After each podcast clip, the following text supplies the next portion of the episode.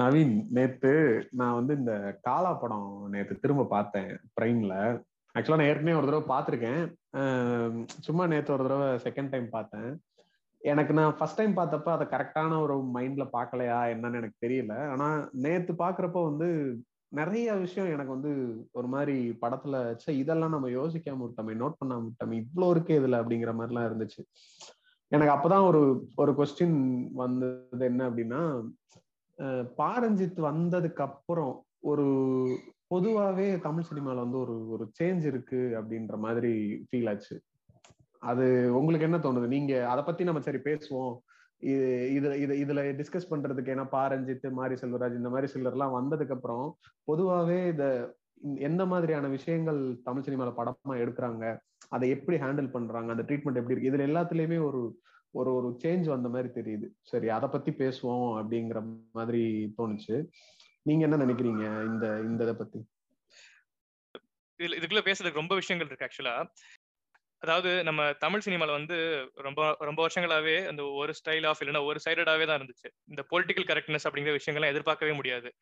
Beat இந்த item டான்ஸா இருக்கட்டும் இல்ல பெண்களை வந்து அடிமையா நடத்துறதா இருக்கட்டும் இல்ல அந்த உழைக்கும் மக்களை வந்து இதுவா தப்பா காட்டுறதா இருக்கட்டும் எல்லாமே ஒரு படத்துல எப்படி காட்டுறாங்களோ எல்லா படத்துலயுமே அதே ட்ரெண்ட் தான் ஃபாலோ பண்ணுவாங்க.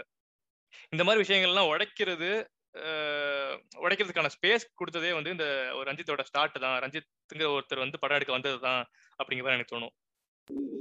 ரஞ்சித்க்கு முன்னாடி அது யாருமே பண்ணது இல்லையா இந்த மாதிரி இப்ப இந்த ஒடுக்குமுறைகளுக்கு எதிராக பேசக்கூடிய படங்கள் அந்த ஒடுக்குறவங்களுடைய இடத்துல இருந்து பேசக்கூடிய படங்கள்ங்கிற மாதிரி உங்களுக்கு எதுவும் ஞாபகம் வரலையா இந்த படங்களுக்கு முன்னாடி?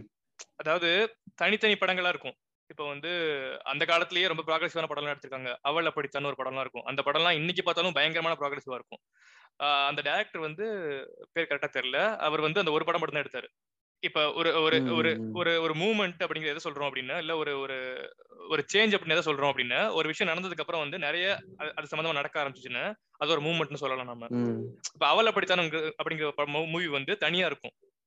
ஈவன் பாலச்சந்தருமே அந்த டைம்ல வந்து நிறைய ப்ராக்ரஸிவா எடுத்திருப்பாரு.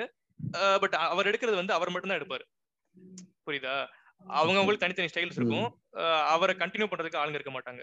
இப்ப இப்ப ரஞ்சித்னு ஒருத்தர் வந்ததுக்கு அப்புறம் அவர் கிரியேட் பண்ண ஸ்பேஸ்க்கு அப்புறம் எத்தனை பேர் அதை ஃபாலோ பண்றாங்கன்னு இருக்குது. இதை தாண்டி கேஸ்ட் அவேர்னஸோ இல்ல வந்து பொலிட்டிக்கல் கரெக்ட்னஸ் அவேர்னஸோ இல்லாத ஒருத்தவங்க படம் எடுத்தா கூட இதை கன்சிடர் பண்ணணுங்கிற ஒரு ஸ்பேஸ் வருது இல்ல. அதை உருவாக்குனதே ரஞ்சித்தோட என்ட்ரி தான் அப்படின்னு நான் சொல்றேன்.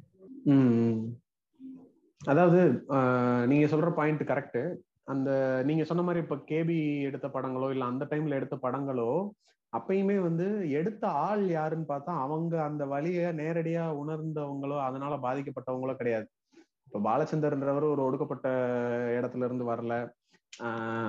அதே மாதிரி நீங்க சொன்ன மேபி அந்த இன்னொரு டைரக்டர் யாருன்னு எனக்கு தெரியல. மேபி எனக்கு தெரிஞ்சு இது இவங்களுக்கு முன்னாடி ஒடுக்கப்பட்ட சமூகங்கள்ல இருந்து டைரக்டரா வந்தவங்கன்றவங்க வந்து தமிழ் சினிமால வந்து ரொம்ப கம்மி தான் அதாவது டெக்னீஷியன்ஸா வந்திருப்பாங்க. இப்ப நீங்க பாத்தீங்கன்னா பழைய கிளாசிக் படங்கள்ல எல்லாம் பாத்தீங்க அப்படின்னா ப்ரொடியூசர்ல இருந்து இது டைரக்டர்ஸ்ல இருந்து எல்லாருமே வந்து இந்த சொசைட்டில ஒரு மேல் அடுக்குல இருக்கக்கூடிய ஒரு சில சமூகங்கள்ல இருந்து வந்த மக்கள் மட்டுமே தான் ப்ரொடியூசராவோ டைரக்டராவோ இருந்துகிட்டே இருந்திருப்பாங்க. அவங்களுடைய பாயிண்ட் ஆஃப் வியூல அவங்க என்ன மாதிரியான ஒரு வாழ்க்கையை பார்த்துருக்கா அவங்க என்ன மாதிரி ஒரு வாழ்க்கையை பார்த்துருக்காங்கன்றத பேஸ் பண்ணி தான் அவங்களோட நெரேட்டிவ்ஸா இருக்கும். அதுலயும் யாரோ ஒருத்தர் ரெண்டு பேர் டேரக்டர்ஸ் வந்து மாத்தி யோசிச்சாங்கன்னாலும் அதுக்கான அப்ரூவல் வந்து அவங்க ப்ரொடியூசர்ஸ் கிட்ட இருந்து இருக்காது. இது வந்து அப் இது வந்து கிட்டத்தட்ட ஒரு செவன்டிஸ் வரைக்கும் இப்படிதான். அதாவது அந்த ஒரு செட் ஆஃப் மக்களுடைய பார்வை மட்டுமே தான் படங்கள்ல பதிவாகிக்கிட்டே இருந்தது. இந்த செவன்டிஸ் எயிட்டிஸ்க்கு அப்புறம் தான் வந்து இப்போ இப்ப இளையராஜா மாதிரி பாரதி ராஜா அப்புறம் இன்னும் ஒரு சில டைரக்டர்ஸ் டெக்னீஷியன்ஸ் எல்லாம் உள்ள வரும்போது தான் இது வந்து என்னவா மாறுச்சு அப்படின்னா இப்ப பாலுமகேந்திர மாதிரி ஆட்கள் வரும்போது அந்த இடைநிலை சமூகங்கள்ல இருக்கக்கூடியவங்களுடைய அவங்களுடைய பார்வை ஏன்னா இவங்க இதுக்கு முன்னாடி இருந்தவங்களுக்கு இவங்களுடைய பார்வையே வெளியே கொண்டு வர முடியாம தான் இருந்துச்சு. இந்த இடைநிலையில இருக்கிறவங்களுடைய வாழ்க்கை முறையே வெளிப்படுத்தாத ஒரு விஷயமா தான் இருந்துச்சு. ஒரு எலைட்டிஸ்டான குடும்பங்கள் நீங்க பாத்தீங்கன்னா பல எம்ஜிஆர் படத்துலலாம் பாத்தீங்கன்னு வச்சுக்கோங்களேன் இந்த லவ் மேரேஜ்ன்றதெல்லாம் பிரச்சனையாவே இருக்காது. அதாவது எம்ஜிஆர் வந்து யாரோ ஒரு பீரியட் லவ் பண்றாங்கன்னு சொ- இந்த பொண்ணு எனக்கு பிடிச்சிருக்குன்னு சொன்னா அது வந்து அந்த இடத்துல இந்த கேஸ்ட்ங்கிறது ஒரு பிரச்சனையா வந்து நிக்கிற மாதிரி படங்களே காட்டியிருக்கவே மாட்டாங்க. அது ஏன் அப்படின்னா அந்த படம் அந்த காலத்துல வந்த படங்கள்ல மெஜாரிட்டி இருக்கக்கூடிய ஹீரோ ஃபேமிலி ஹீரோயின் ஃபேமிலி எல்லாருமே ஒரே சமூகத்தை சேர்ந்தவங்களா மட்டும்தான் அந்த கதைகளே இருக்கும். சோ அவங்களுக்குள்ள இந்த இது ஒரு பிரச்சனையாவே வராது. இந்த கல்யாணம் இந்த மாதிரி விஷயங்கள்ல வந்து மதமோ ஜாதியோ பிரச்சனையா வருதுங்கிற மாதிரி வந்த படங்களே பாரத ராஜா டைமுக்கு அப்புறம் தான் அதிகமா வர ஆரம்பிச்சிச்சுன்னு நினைக்கிறேன். இப்ப அலைகள் ஓய்வதில தான் அலைகள் அலைகள் ஓய்வதில் வந்து ஏன் ரொம்ப பெரிய ஒரு விஷயமா பார்க்கப்பட்டுச்சுன்னா அதுல வந்து அந்த பொண்ணு கிறிஸ்டியனா இருக்கிற அந்த செயினை கழட்டி போடுறதோ பூணூல் அறுத்து போடுறதெல்லாம் ஒரு பெரிய விஷயம். இன்னைக்குமே அந்த சீன்லாம் எடுக்க முடியாதுன்னு நினைக்கிறேன். அந்த லெவல்ல இருக்கும்போது பாரத ராஜா மாதிரி ஒரு ஆள் அதை கொண்டு வந்தோடனே தான் அது ஒரு பெரிய சேஞ்சா இருந்துச்சு. இப்ப அதை தாண்டி அவங்களுக்கும் அடுத்து இவங்களால ஒடுக்கப்படுறவங்கள்னு ஒரு ஒரு கூட்டம் இருக்குல்ல அவங்களுடைய வழிய பேசுறதுக்கான ஆட்கள் இல்லாம இருந்து அந் அவங்களுடைய வாய்ஸ் வெளியே வர ஆரம்பிச்சது வந்து மேபி நம்ம சொல்ற மாதிரி இப்போ பாரஞ்சித் மாதிரி ஆட்கள் வந்ததுக்கு அப்புறம் தான் அது வெளியே வர ஆரம்பிச்சிருக்குன்னு நினைக்கிறேன். இல்ல அந்த காலத்துல இப்போ ஒரு நாட்டாமைன்னு காட்டுறாங்களோ இல்ல எஜமான்னு காட்டுறாங்களோ ஆஹ் இப்ப வந்து நான் ஒரு ஒடுக்கப்பட்ட சமூகத்தை சேர்ந்தவனா இருந்தா என்னால அவங்க கூட ரிலேட் பண்ணிக்க முடியாது இல்ல இப்போ ஒரு படம் இருக்கு ஒரு ஒரு ஒரு சமூகத்துல படம் வைக்கிறாங்க அப்படின்னு அதுல கேஸ்ட் சொல்ல வேண்டிய அவசியம் என்ன அப்படிங்கிறது இருக்குது. இப்போ வந்து அவங்க தேவர்னு சொல்றாங்க இல்ல வந்து கவுண்டர்னு சொல்றாங்க அப்படின்னு அந்த தேவர் சமூகமோ கவுண்டர் சமூகமோ சேர்ந்தவங்க மட்டும்தான் எங்க எங்க பரம்பரை இப்படி இருந்துச்சு அப்படின்னு ரிலேட் பண்ணிக்க முடியும். அந்த எல்லா படங்கள்லயுமே கையை கட்டிக்கிட்டு இடுப்புல துண்டை கட்டிக்கிட்டு இவங்க நடந்து போனாங்கன்னு இவங்க இவங்க பா காலடி மண்ணை எடுத்து நெத்தியில பூசிக்கிட்டு இந்த மாதிரி ஒரு கூட்டம் நிறைய ஒரு நிறைய பேர் இருப்பாங்க. அந்த கூட்டத்துக்கான ஒரு ரெப்ரஸன்டேஷன் எந்த படத்துலயுமே வந்ததே கிடையாது. அவங்க யாரு? அவங்க எல்லாம் என்ன பண்றாங்க? அப்படிங்கிறதுக்கான ஒரு விஷயமே இருக்காது. அவங்க ஒண்ணு அவங்க அவங்க எல்லாம் தப்பா காட்டுவாங்க தப்பு பண்றவங்களா காட்டுவாங்க. அப்படி இல்ல அப்படின்னா அவங்களுக்கான ஒரு கதைக்களமே இருக்காது. அவங்க யாருன்னு அவங்க ரொம்ப இன்விசிபிளா இருப்பாங்க. இருப்பாங்களே தவிர அவங்க இருக்காங்களா இல்லையாங்கிற பேரே பேச்சே தெரியாது. அந்த மாதிரி இருக்கும். இதை உடைக்கிறதுக்கு ரொம்ப முஷ்- முக்கியம் அப்படின்னு சொல்றேன். அதாவது இப்ப இப்ப நான் அஹ், இப்ப ஃபாரின்ல எல்லாம் முன்னாடி வந்த படங்கள் வந்து கம்ப்ளீட்டா வந்து வெறும் ஒயிட்ஸ் சம்பந்தமான படமா தான் இருக்கும். கரெக்டா பிளாக்ஸ்க்கான லைஃப். ஸ்டைல் பிளாக் பிளாக்ஸ் படுற கஷ்ட கஷ்ட கஷ்டத்தை கூட விடுங்க. பிளாக்ஸ் படுற பிளாக்ஸ் லைஃப்ல இருக்க சந்தோஷம் எதையுமே எடுக்க முடியாது. கரெக்டா அதாவது அவங்களுடைய வாழ்க்கை முறைங்கிறது ரியலா என்னவா இருக்குங்கிறத வெளியில இருந்து ஒருத்தரால அதை எக்ஸ்பிரஸ் பண்ண முடியாது. ம் அதான். அதான் சொல்ல வரேன் இப்ப இப்ப கோவை கோவை அப்படின்னு ஒரு ஊர் எடுக்கிறாங்கன்னு வச்சுக்கோங்களேன். அங்க இருக்கிற ஒரு வாழ்வியலை காட்டணும் அப்படின்னா கவுண்டர் சமூகம் மட்டும்தான் கோவையில இருக்க- இருக்காங்க. அவங்களுக்கு மட்டும்தான் வாழ்வியல் இருக்கு அப்படின்னு அர்த்தம் கிடையாது இல்ல அங்க இருக்க ஒடுக்கப்பட்ட சமூகம். இருந்தாங்கன்னா அவங்களோட வாழ்வியல் எப்படி இருக்குது? இப்ப திருநெல்வேலி இருக்காங்கன்னா அங்க இருக்க ஒடுக்கப்பட்ட சமூகம் எப்படி இருக்கு அப்படிங்கிறது எல்லாத்துக்குமே எல்லாமே வாழ்வியல் தானே? எல்லாமே கவர் ஆகும்ல. அந்த மாதிரி விஷயங்கள் காட்டப்படவே இல்லை. அந்த மாதிரி விஷயங்கள் காட்டப்படணும். எல்லா மக்களுக்கும் ஒரு ஒரு வாழ்க்கை முறை இருக்கு. எல்லாருக்கும் ஒரு ஒரு ஹிஸ்டரி இருக்கு. அப்படிங்கிறத நிலைநிறுத்துறது வந்து இந்த பீரியட் இந்த லாஸ்ட் டென் ஃபிஃப்டீன் இயர்ஸ் நினைக்கிறேன் ம். பேசிக்கான ஒரு கொஸ்டின் வச்சுட்டு அப்புறம் உள்ள போலாம் இந்த need for Dalit. Dalit cinema இந்த நீட் ஃபார் தலித் சினிமா அப்படின்னு சொல்றாங்கல்ல எதுக்கு இது எடுக்கணும் அப்படின்னு ஒரு கேள்வி இருக்கு அதை பத்தி என்ன நினைக்கிறீங்க. அதான் இப்ப நம்ம இவ்வளவு நேரம் பேசின விஷயம்தான் அதாவது அவங்களுக்கும் ஒரு வாழ்க்கை முறை இருக்கு அதாவது முன்னாடி இருந்தே நம்ம சமூகத்துல வந்து அவங்க ஒடுக்கப்பட்டவங்களா இருக்கிறதுக்கான காரணம் என்னன்னா அவங்கள வந்து சாதாரண மனுஷங்களாகவே ட்ரீட் பண்ணாத ஒரு சூழ்நிலை தான் நம்ம சொசைட்டில இருந்துச்சு. இன்னும் அது முழுசாலாம் மாறல. இன்னுமே அப்படிதான் இருக்கு. நம்ம இந்த எபிசோட்ல கூட பேசியிருப்போம். அந்த கக்கூஸ் டாக்குமெண்ட்ரி பத்தி பேசினப்ப கூட நம்ம சொல்லியிருப்போம். நீ எல்லாம் இருந்தா ஒன்னும் இருந்த ஒன்னும் பிரயோஜனம் இல்லை. நீ செத்தால எங்களுக்கு ஒன்றும் நஷ்டம் இல்லை. அப்படிங்கிற மாதிரி ஒரு மனநிலை இருக்கிறதுனாலதான் இந்த மாதிரி வேலைகள்ல அவங்க மட்டும்தான் இருக்கணும். அவங்க அவங்களுக்கான வழி வந்து நம்மளை எந்த வகையிலும் அஃபெக்ட் பண்ணவே போறது இல்லைன்ற ஒரு மனநிலையிலேயே இருந்ததுனாலதான் அவங்க அவங்கள ஒதுக்கியே வச்சிருக்கோம். இப்ப சினிமாக்கள்லயுமே சினிமாங்கிறது என்னன்னா நம்ம வெறும் அதை ஒரு பொழுதுபோக்கா பாத்திர முடியாது. சினிமான்றது ஒரு ஒரு அது ஒரு கைண்ட் ஆஃப் ஆர்ட் தான். ஆர்ட்டுங்கிறப்ப வந்து இது எப்படி சொல்லலாம் அப்படின்னா இப்ப ஒரு ஒரு பீரியட்லயும் லிட்ரேச்சரு ஆர்ட் இது எல்லாமே வந்து அந்தந்த பீரியடுக்குரிய லைஃப் ஸ்டைலு கல்ச்சருக்கான ரெக்கார்டு ஹிஸ்டரி அது. இப்ப நம்ம வந்து நைன்டீன் தேர்ட்டி ஃபைவ்ல வெளிவந்த ஒரு படத்தை இந்த தமிழ்நாட்டில் வெளிவந்த ஒரு படமும் அதே நைன்டீன் தேர்ட்டி ஃபைவ்ல ஸ்பெயின்லயோ ஈரான்லயோ எங்கேயோ வந்த ஒரு படத்தையும் நம்ம பாக்குறோம்னா அன்னைக்கு டைம்ல பீரியட்ல அந்த ஊர்ல இருக்கக்கூடிய மக்களுடைய வாழ்வியல் என்னவா இருக்கு அப்படிங்கிறத அதுக்கான சான்று வந்து அந்த படம் தான். அந்த டைம்ல புக்கு வந்திருக்கலாம் இல்ல வேற ஏதாவது வந்திருக்கலாம். இன்னைக்கு சூழ்நிலைக்கு நம்மளுக்கு ஈஸியா கிடைக்கக்கூடியது வந்து சினிமாக்கள் தான். ஸோ அப்படிங்கிறப்ப ரொம்ப வருஷமா ஒரு குறிப்பிட்ட மக்களுடைய வாழ்க்கை அப்படிங்கிறது வந்து எந்த இடத்துலயுமே பதிவு செய்யப்படவே இல்லை. அதுக்கான பதிவே இல்லை. இப்ப இப்ப நம்ம தமிழ் சினிமால எடுத்து பார்த்தோம்னா இவங்க சொல்றாங்கல்ல நூறு வருஷ தமிழ் சினிமா நூத்தம்பது நூத்தி இருபத்தஞ்சு வருஷம் தமிழ் தமிழ் சினிமான்னு கொண்டாடுறாங்க. இந்த நூத்தி இருபத்தஞ்சு தமிழ் சினிமா வருஷத்துல வந்து எத்தனை படங்கள்ல இவங்களுடைய வாழ்க்கை முறை வந்து ஒரு பதிவா செய்யப்பட்டிருக்கு? இப்போ இன்னொரு பதினஞ்சு வருஷம் கழிச்சு எவனோ ஒருத்தன் வந்து இப்போ காலா படத்தையோ கபாலி படத்தையோ பாக்குறான் அப்படின்னா இல்ல பரியர் பெருமாளை பாக்குறான் அப்படின்னா அவனுக்கு தெரியும்ல. இந்த மாதிரி ஒரு மக்கள் ஒரு கூட்டம் இருக்காங்க. இவங்களுக்கு இந்த மாதிரி அநீதி எல்லாம் நடந்துட்டு இருக்கு அப்படிங்கிறது. இது வந்து இதுக்கு முன்னாடி நடந்த எந்த சினிமாலையும் பதிவு செய்யப்படலைன்றப்ப அதை பதிவு பண்ண வேண்டிய கட்டாயம்ன்றது ஒண்ணு இருக்குல்ல. அதுதான் வந்து இந்த தலித் சினிமாங்கிறதுக்கான தேவையா பாக்குறேன். இன்னொன்னு இதை நம்ம தலித் சினிமான்ற டேகுக்குள்ள கொண்டு வரணுமா அப்படிங்கிறது எனக்கு தெரியல. அதுல எனக்கு என்ன எனக்கு என்னால ஸ்டாண்ட் எடுக்க முடியல. இல்ல அதுக்கு அதுல இன்னொரு விஷயம் சேர்த்து பார்க்கணும். இப்ப இப்ப வந்து ஒரு பிளாக் ரேஷியல் டிஸ்கிரிமினேஷன் ஃபேஸ் பண்ண படத்தை வந்து அது பிளாக் சினிமான்னு சொல்லி தான் ஆகணும். அதுல வந்து எஸ்கேப் ஆறது வந்து அது எஸ்கேபிசம் ஆயிரும்.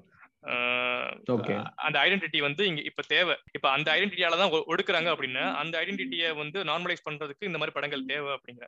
இந்த நீட் என்ன இருக்கு தேவை என்ன இருக்கு அப்படின்னு கேக்குறப்ப ஒரு ஜூஸ் பத்தி ஒரு ஹாலோகாஸ்ட் படம் வர்றப்பயோ ஒரு பிளாக்ஸ் பத்தி இந்த ஸ்லேவரி படம் வர்றப்பயோ இந்த ரொம்ப அப்படியே உருகி போயிட்டு நம்ம கண்ணீர் விடுற ஆளுங்க நம்ம ஊர்ல நடக்கிற இந்த ஜாதிய வன்கொடுமைக்கெல்லாம் வந்து இறங்கவே மாட்டேங்கிறாங்களே அப்படியே மனசு அப்படியே கல்லாவே இருக்கே எப்படி ஏன் அந்த டிஃபரன்ஸ் அப்படின்னு தோணும். அது ஏன் அது ஏன் அப்படின்னா காமனா ஒரு மைண்ட் செட் இருக்கு. இது வந்து இந்த விஷயம் மட்டும் இல்ல அதாவது ஜாதியோ இல்ல ரேசியல் டிஸ்கிரிமினேஷன் மட்டும் இல்ல எந்த இப்ப ஏன் கிரேட் இந்தியன் கிச்சன் படம் பார்த்த உடனே நிறைய ஆண்களுக்கு வந்து அது போர் அடிக்கிற படங்களா படமா தோணுது. இது மாதிரி நிறைய படங்கள் இருக்கு. ஒரு எக்ஸாம்பிள் இந்த படம் சொல்றாரு ஏன் அப்படின்னா அந்த ஸ்கிரீன்ல ஒருத்தர் தப்பு பண்றவனா காட்டுறோம்ல அந்த தப்பு பண்றவன் நான் இல்ல அப்படிங்கிற மனநிலை வரும்போது என்னால அந்த அடி வாங்குறவனோட ரிலேட் பண்ணிக்கிற முடியுது. ஆனா ஏதோ ஒரு பாயிண்ட்ல அந்த அடிக்கிறான்ல அவன் பண்ண ஏதோ ஒரு விஷயம் சரி நம்மளும் ஒரு நாள் இதே மாதிரி பண்ணிருக்கோமேன்ற தாட் வந்துருச்சுன்னா அந்த அடி வாங்கினவனோட வழி வந்து எனக்கு அதை அதை என் மைண்ட் அதை எடுத்துக்கிறவே எடுத்துக்கிறாரு அப்போ வந்து உடனே என்ன என் மைண்ட் என்ன பேசும்னா என்ன இதெல்லாம் எங்க நடக்குது? இப்படி இல்லாம நிஜமாவேவா இருக்கு? ஏதோ இல்லாத ஒரு கதை எடுத்து பேசுறாங்கன்ற பேச தோணும். இதுவே அமெரிக்கால ஏதோ ஒரு ஒயிட் வந்து ஒரு ரேஷியல் டிஸ்கிரிமினேஷன் பண்றான்னா ஆஹ் எனக்கு அதுக்கு சம்பந்தம் இல்லை. அப்போ அவங்க எல்லாம் பாவம் அப்படின்ற மாதிரி அவங்களுக்காக pray for France pray for American பேசுவோம் இப்ப. அதான் அதான். சரி நீங்க நீட் ஃபார் தலித் சினிமா நம்ம ஓகேன்னு சொல்லிட்டாலுமே இன்னொரு கேள்வி எழுப்புறாங்க உங்க என்ன அப்படின்னா நீங்களும் தான் படம் எடுக்கிறீங்க? இந்த முத்தையா மோகன்ஜி இவங்களும் தான் படம் எடுக்கிறாங்க? ரெண்டுக்கும் என்ன வித்தியாசம் அப்படின்னு கேட்டுறாங்க. நீங்க ஏன் வந்து அதை சொல்லிக்கிட்டே இருக்கீங்க? ஜாதியை வச்சு படம் எடுத்துட்டே இருந்தீங்க அப்படின்னா ஜாதி இருந்துட்டே தானே இருக்கும். எப்படி அழியும் அப்படின்னு கேக்குறாங்க. இதுக்கு என்ன என்ன என்ன பதில் சொல்றீங்க? அதாவது என்னன்னா இவங்களுக்கு வந்து அதான் நம்ம சொல்ற மாதிரி அப்ளிகேஷன் ஃபார்ம்ல கேஸ்ட்னு கேக்குறதுனாலதான் ஜாதி வந்து இன்னும் இருக்குன்னு சொல்ற தாட் தான். அதாவது உங்களுக்கு என்னன்னா நம்ம ஒரு பிரச்சனையில நம்ம வந்து தவறான ஒரு ஸ்டாண்ட்ல நிக்கிறோங்கிறப்போ அந்த பிரச்சனை எவனாவது பேச ஆரம்பிச்சிட்டாங்கனாலே நம்மளுக்கு அது அன்கம்ஃபர்டபுள் ஆகும்ல. இன்னைக்கு நீங்க வந்து நாளைக்கு வந்து கிளாஸ்ல ஹோம்ஒர்க் முடிச்சுட்டு வாங்கன்னு டீச்சர் சொல்றாங்க. நீங்க நான் காலையில போய் உக்காந்துட்டீங்க. அப்ப டீச்சரே மறந்தா கூட கூட்டத்துல எவனோ ஒருத்தர் மிஸ் நேற்று ஹோம்ஒர்க் கொடுத்தீங்கன்னு யாருக்கு உருத்தம்? எழுதாம வந்தவனுக்கு தானே உருத்தம். ஐயோ இவன் எதுக்குடா இந்த பேச்சை இங்க எடுக்கிறான் அப்படின்னு தோணும்ல. அதே ஃபீல் தான். இந்த டாபிக் ஏன்டா இங்க கொண்டு வர்றீங்க? இதை கொண்டு வந்தா நான் மாட்டிக்கிறேன்டா அப்படிங்கிற ஃபீல் தான். இல்ல அது இது சொல்றப்ப நம்ம இந்த டிஃபரன்ஸே சொல்லணும். முத்தையா மோகன்ஜிக்கும் ரஞ்சித் மாரி செல்வராஜ் வெற்றிமாறன் இவங்கெல்லாம் எடுக்கிறதுக்கும் என்ன டிஃபரன்ஸ் அப்படின்னு சொல்லணும். ஒரு ஒரு கேஸ்ட் ப்ரிவிலேஜ் படமும் ஒரு கேஸ்ட் அப்ரஷனை காமிக்கிற படமும் ரொம்ப ரொம்ப வித்தியாசமானது. அதை புரிஞ்சுக்கணும். இப்ப வந்து இவங்க வந்து எங்க கேஸ்ட் தான் பெருசு அப்படிங்கிற மாதிரி எந்த இடத்துலயுமே குறியீடு வைக்கவே இல்லை. ரஞ்சிதா இருக்கட்டும் மாரி செல்வராஜா இருக்கட்டும் நான் இந்த கேஸ்ட் சேர்ந்தவன் அப்படின்னு அவங்க பேர் சம்பந்தமா கூட எதுவுமே வராது. ஆனா இப்ப முத்தையாவோ மோகன்ஜியோ அவங்க வைக்கிற அந்த ஊரு இல்ல ஓப்பனா சொல்லணும்னாலுமே இப்ப வைக்கிறாங்கன்னு வச்சுக்கோங்களேன் இப்ப தேவராட்டம் அப்படிலாம் பேர் வைக்கிறாங்க ஓப்பனாவும் வைக்கிறாங்க. அதை தாண்டி அப்படி அவங்க பேர் வைக்கலனாலுமே அவங்க எடுக்கிற படங்கள்லயே அது எந்த எந்த சமூகத்தை சேர்ந்தது அப்படிங்கிறது தெரியும். ஆப்வியஸா வந்து அந்த சமூகத்துக்கான ஒரு கேஸ்ட் பெருமையை பேசுற படமா தான் இருக்குது. அப்படி கேஸ்ட் பெருமை எதுல பேசுவாங்க அப்படின்னா நாங்க பாருங்க அறுவாலை வந்து வேகமா வெட்டுவோம். நாங்க வந்து இத்தனை பேர் ஒரே டைம்ல கொல்லுவோம். அப்படிங்கிற மாதிரி ஒரு பெருமையா தான் இருக்குமே தவிர இவங்க வந்து இவங்க எடுக்கிற தலித் சினிமால ரொம்ப தெளிவான ஸ்டாண்ட்ஸ்ல இருக்காங்க. அதாவது என்ன மாதிரி ஒடுக்குமுறைகள் நடந்துட்டு இருக்குது இதுல இருந்து நம்ம வெளியே போகணும் வெளியே போறதுக்கு என்னென்ன பண்ணணும் இப்படி வெளியே போறதுக்கு என்னென்ன பிரச்சனைகள் இருக்குது அதை எப்படி நம்ம அவாய்ட் பண்ணணும் ஃபேஸ் பண்ணணும் எல்லாத்தையுமே பேசுறாங்க. ஸோ இதுக்கான டிஃபரன்ஸ் நம்ம புரிஞ்சுக்கணும். ரெண்டையும் ஈக்குவேட் பண்ணி பாக்குறதுங்கிறது வந்து ஒரு- ஒயிட் சுப்ரீமசிஸ்டும் ஒரு கருப்பின சமூக சே- சேர்ந்தவரும் ரெண்டு பேரும் ஒண்ணு அவங்க ரெண்டு பேர் பேசுறது ஒண்ணுதான் அப்படின்னு சொல்ற மாதிரி ஆயிரும். அதாவது அடி வாங்குறவன் வந்து எனக்கு வலிக்குதுடான்னு சத்தம் போடுறதும் அடிக்கிறவன் வந்து நான் எப்படி அடிக்கிறேன் பாத்தியான்னு பெருமை பேசுறதும் ஒண்ணும் கிடையாது. அதேதான். கரெக்டா சொன்னீங்க. அதான் இப்ப அந்த ஜார்ஜ் அந்த ஜார்ஜ் ஃபிளைட் விஷயத்துல வந்து அவன் கழுத்து மேல வந்து ஷூ பூட் காலை வச்சு மிதிச்சு நின்னுகிட்டு இருப்பான். பாத்தியா நான் வந்து பூட் காலை மேல வச்சு நிக்கிறேன் அப்படின்னு படம் எடுக்கிறது வந்து மோகன்ஜியும் முத்தையாவும். ஜார்ஜ் ஃபிளைட் மாதிரி என் கா என் கழுத்து மேல கால் வச்சிருக்காங்க. என்னால மூச்சே விட முடியல அப்படின்னு சொல்றது தான் வந்து தலித் சினிமா. இல்ல இப்போ இப்ப இந்த கர்ணன் படம் வந்தப்பயோ ஆஹ் இப்போ பாரஞ்சித்துடைய படங்களை வந்தப்பயோ வந்து பேசுறவங்க வந்து எப்படி சொல்றாங்க அப்படின்னா இப்ப நீங்க வந்து இப்ப தேவர் மகன் படத்தை சொல்றீங்க சின்ன கவுண்டர் படத்தெல்லாம் சொல்றீங்க. அந்த படங்கள்ல வந்து ஹீரோவும் அதே சமூகத்தை சேர்ந்தவனா தான் இருப்பாரு வில்லனும் அதே சமூகத்தை சேர்ந்தவனா தான் இருப்பாரு. இது வந்து எந்த சமூகங்களுக்குள்ளேயும் வந்து ஒரு ஜாதி பிரச்சனையவோ இல்ல ஒரு ஒரு சமூகம் விட்டு இன்னொரு சமூகத்தையே பெருசு சிறுசுன்னு பேசி சண்டையை மூட்டி விடுற மாதிரியா இல்ல. ஆனா நீங்க பேசுற படங்கள் வந்து நீங்க உங்களை வந்து வேற ஒரு சமூகத்தை சேர்ந்தவங்க வந்து அடக்குறாங்க அப்படிங்கிற மாதிரி அவங்களுக்கு எதிராக இவங்க திரும்ப அடிக்கிற மாதிரி காட்டும்போது இது இந்த சமூக பிரச்சனையை ஒருத்தருக்கு ஒருத்தர் உருவாக்குற மாதிரி நீங்க தூண்டி விடுறீங்க அப்படிங்கிற மாதிரி பேசுறாங்க. ஆனா அதுல அவனுங்க அதான் அது அவங்க புரிஞ்சுக்கிற மறுக்கிற விஷயம் என்ன அப்படின்னா இப்ப நீங்க சொன்ன மாதிரிதான் இப்போ சின்ன கவுண்டர் படத்துல வந்து ஹீரோவும் ஒரு சமூகம் வில்லனும் ஒரு சமூகம் அப்படின்னா இந்த ஹீரோவும் வில்லனுக்கும் நடுவுல நடந்துகிட்டு இருக்க சண்டைகளுக்கு மத்தியில சம்மந்தமே இல்லாம உள்ள வந்து அடி வாங்கிக்கிட்டே எந்த வாய்ஸும் இல்லாம எதுவுமே இல்லாம ஒருத்தன் எதுவுமே இல்லாம போய்கிட்டு இருக்கான்ல ஒருத்தன். அட்மாஸ்பியர் மாதிரி வந்து போயிட்டே இருக்கான்ல. அவனோட வாழ்க்கைன்னு ஒண்ணு இருக்குல்ல. அதே மாதிரிதான் தேவர் மகன் படத்துலயும். இப்ப அந்த ரெண்டு ஹீரோக்கும் வில்லனுக்கும் நடுவுல அந்த குடும்பங்களுக்கு நடுவுல பிரச்சனைகள்ல நடுவுல அடி வாங்குறவன் எல்லாருமே அதே சமூகத்தை சேர்ந்தவன் கிடையாது. அப்பவும் வந்து இன்னொரு கை கை போனாலும் என்ன? நீங்க பாத்துக்கீங்க அப்படிம்பாங்கல்ல. ஆஹ் சோ இவங்களுக்காக பேசணும் அப்படிங்கிறது அதாவது ஒரு மாதிரி கம்ஃபர்டபுளா இப்படி ஒரு பிரச்சனை இருக்குங்கிறதையே மறந்துட்டு மறுத்துட்டு வெளியே போறத வந்து நாங்க பிரச்சனை உருவாக்கமா இருக்கிறதுக்காக போறோம் அப்படிங்கிற மாதிரி நம்ம எடுத்துக்கிற முடியாது. ஒரு பிரச்சனை இருக்குன்னா அதை பேசினாதானே சரி பண்ண முடியும். அந்த பிரச்சனையை பத்தி பேசாமலே நான் வந்து சுத்தி சுத்தி தொட்டு தொட்டு போயிட்டே இருந்தேன்னா அந்த பிரச்சனையை எப்ப பேசி சரி பண்றது? இன்னொரு விஷயம் இந்த மாதிரி ஆதிக்க ஜாதிக்கு வந்து அப்ரஷன் நடக்க நடக்கல. அதனால அவங்க அந்த படத்துல காட்ட முடியாது. ஒடுக்கப்பட்ட சமூகத்தை சேர்ந்தவங்களுக்கு வந்து நிஜமாவே அப்ரஷன் நடக்குது. ஆதிக்க ஜாதியினர் அந்த அப்ரஷனை காட்டலங்கிறதுக்காக இவங்க காட்ட காட்டல அப்படின்னு சொல்ல முடியாது. அந்த இல்ல, பேஜ் வந்து ஆதிக்க ஜாதிகள்னு சொல்லப்படக்கூடியவனும் வந்து அப்ரஷனை ஃபேஸ் பண்ணவன் தான். ஏன்னா அதான் இவனுங்களுடைய படிநிலையில அவனுங்க டாப்ல எல்லாம் இல்ல அவனுங்களும் நடுவுல தானே இருக்கானுங்க. இவனுக்கு மேல ஒரு பத்து பேர் இருந்தான். அதாவது அதான் நான் சொன்னேன்ல அந்த நைன்டீன் தேர்ட்டிஸ்லயும் நைன்டீன் பிப்டிஸ்லயும் வந்த படத்துல எல்லாம் இந்த ஆதிக்க ஜாதிகள் ஆண்ட ஜாதிகள் சொல்லவங்களுடைய பெருமைகள் கிடையாது அப்ப. ஏன்னா அப்ப இவன் அவனுக்கு வாய்ஸ் இல்லாம தான் இருந்தான். அப்ப வரைக்கும் அவன் பேசாம இருந்தான். இவனுக்கு இவன் ஓரளவுக்கு ஒரு சொசைட்டில வந்து பிரச்சனை இல்லாம ஒரு ஒரு இடத்துக்கு வந்ததுக்கு அப்புறம் இவன் அவனோட பெருமையை பேச ஆரம்பிச்சிருக்கான். அதானே தவிர இவன் இவனுக்கும் அடக்குமுறைகள் இருந்திருக்கு. அதுதான் அந்த அந்த ஒரு புரிதல் வேணும்ல. அதாவது இவனுங்களுக்கு எது கம்ஃபர்டபுளா இருக்குன்னா எனக்கு மேல ரெண்டு பேர் இருக்கான்றது எனக்கு பிரச்சனை இல்ல. ஆனா எனக்கு கீழே நீ ஒரு ரெண்டு பேரை கொடுத்தேன்னா நான் இவனை அடிச்சுட்டு உங்ககிட்ட நான் அடியும் வாங்கிக்கிறேன் அப்படிங்கிற மாதிரி கம்ஃபர்டபுளா நடுவுல உட்காந்துக்கிறானு சரி நீங்க வந்து ஒரு விஷயம் காட்டுறீங்க. இந்த மாதிரி ஆபரேஷன் நடக்குதுன்னு காட்டுறீங்க. சரி ஓகே புரிஞ்சுக்கிறோம். இப்ப பரியரும் பெருமாள் மாதிரி படம் இருக்குது. பரியரும் பெருமாள்ல என்ன ஆச்சு. வந்து அந்த அந்த ஹீரோ வந்து படிக்கிறாரு. அவர் வந்து கெஞ்சுறாரு. படிக்கணும்னு கெஞ்சுறாரு. இது நியாயமான. கோரிக்கை. ஆனா அசுரன்லயோ கர்ணன்லயோ இப்படி வாள் எடுத்து வெட்டுறீங்களே இப்படி வெட்டுனீங்கன்னா வந்து வன்முறை விதைக்க மாட்டீங்களா? அவங்க திரும்பி வந்து இந்த மாதிரி சண்டை போட மாட்டாங்களா? அப்படின்னு கேக்குறாங்க. இதுக்கு இந்த கேள்விக்கு என்ன பதில் சொல்லுவீங்க. நானு எனக்கு நேத்து காலா படம் பார்த்தேன்னு சொன்னேன்ல. எனக்கு வந்து அந்த காலா படம் பார்க்கும்போது எனக்கு ஒரு ஒரு இன்னொரு படம் வந்து எனக்கு வந்து கொஞ்சம் அதுக்கு ரிலேட்டடா தோணுச்சு. இத எல்லாரும் அதே மாதிரி பார்ப்பாங்களா எனக்கு தெரியல. எனக்கு என்னமோ அந்த படம் டக்குன்னு எனக்கு ஸ்ட்ரைக் ஆச்சு. அவதார் படம் இருக்குல்ல.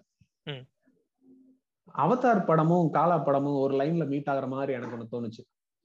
இப்ப அவதார் படத்துல என்ன பிரச்சனை? அது வந்து ஏதோ ஒரு ஒரு கு- கூட்டம். ஒரு ஒரு தனியா ஒரு கிரகத்துல வாழ்ற ஒரு மக்கள்.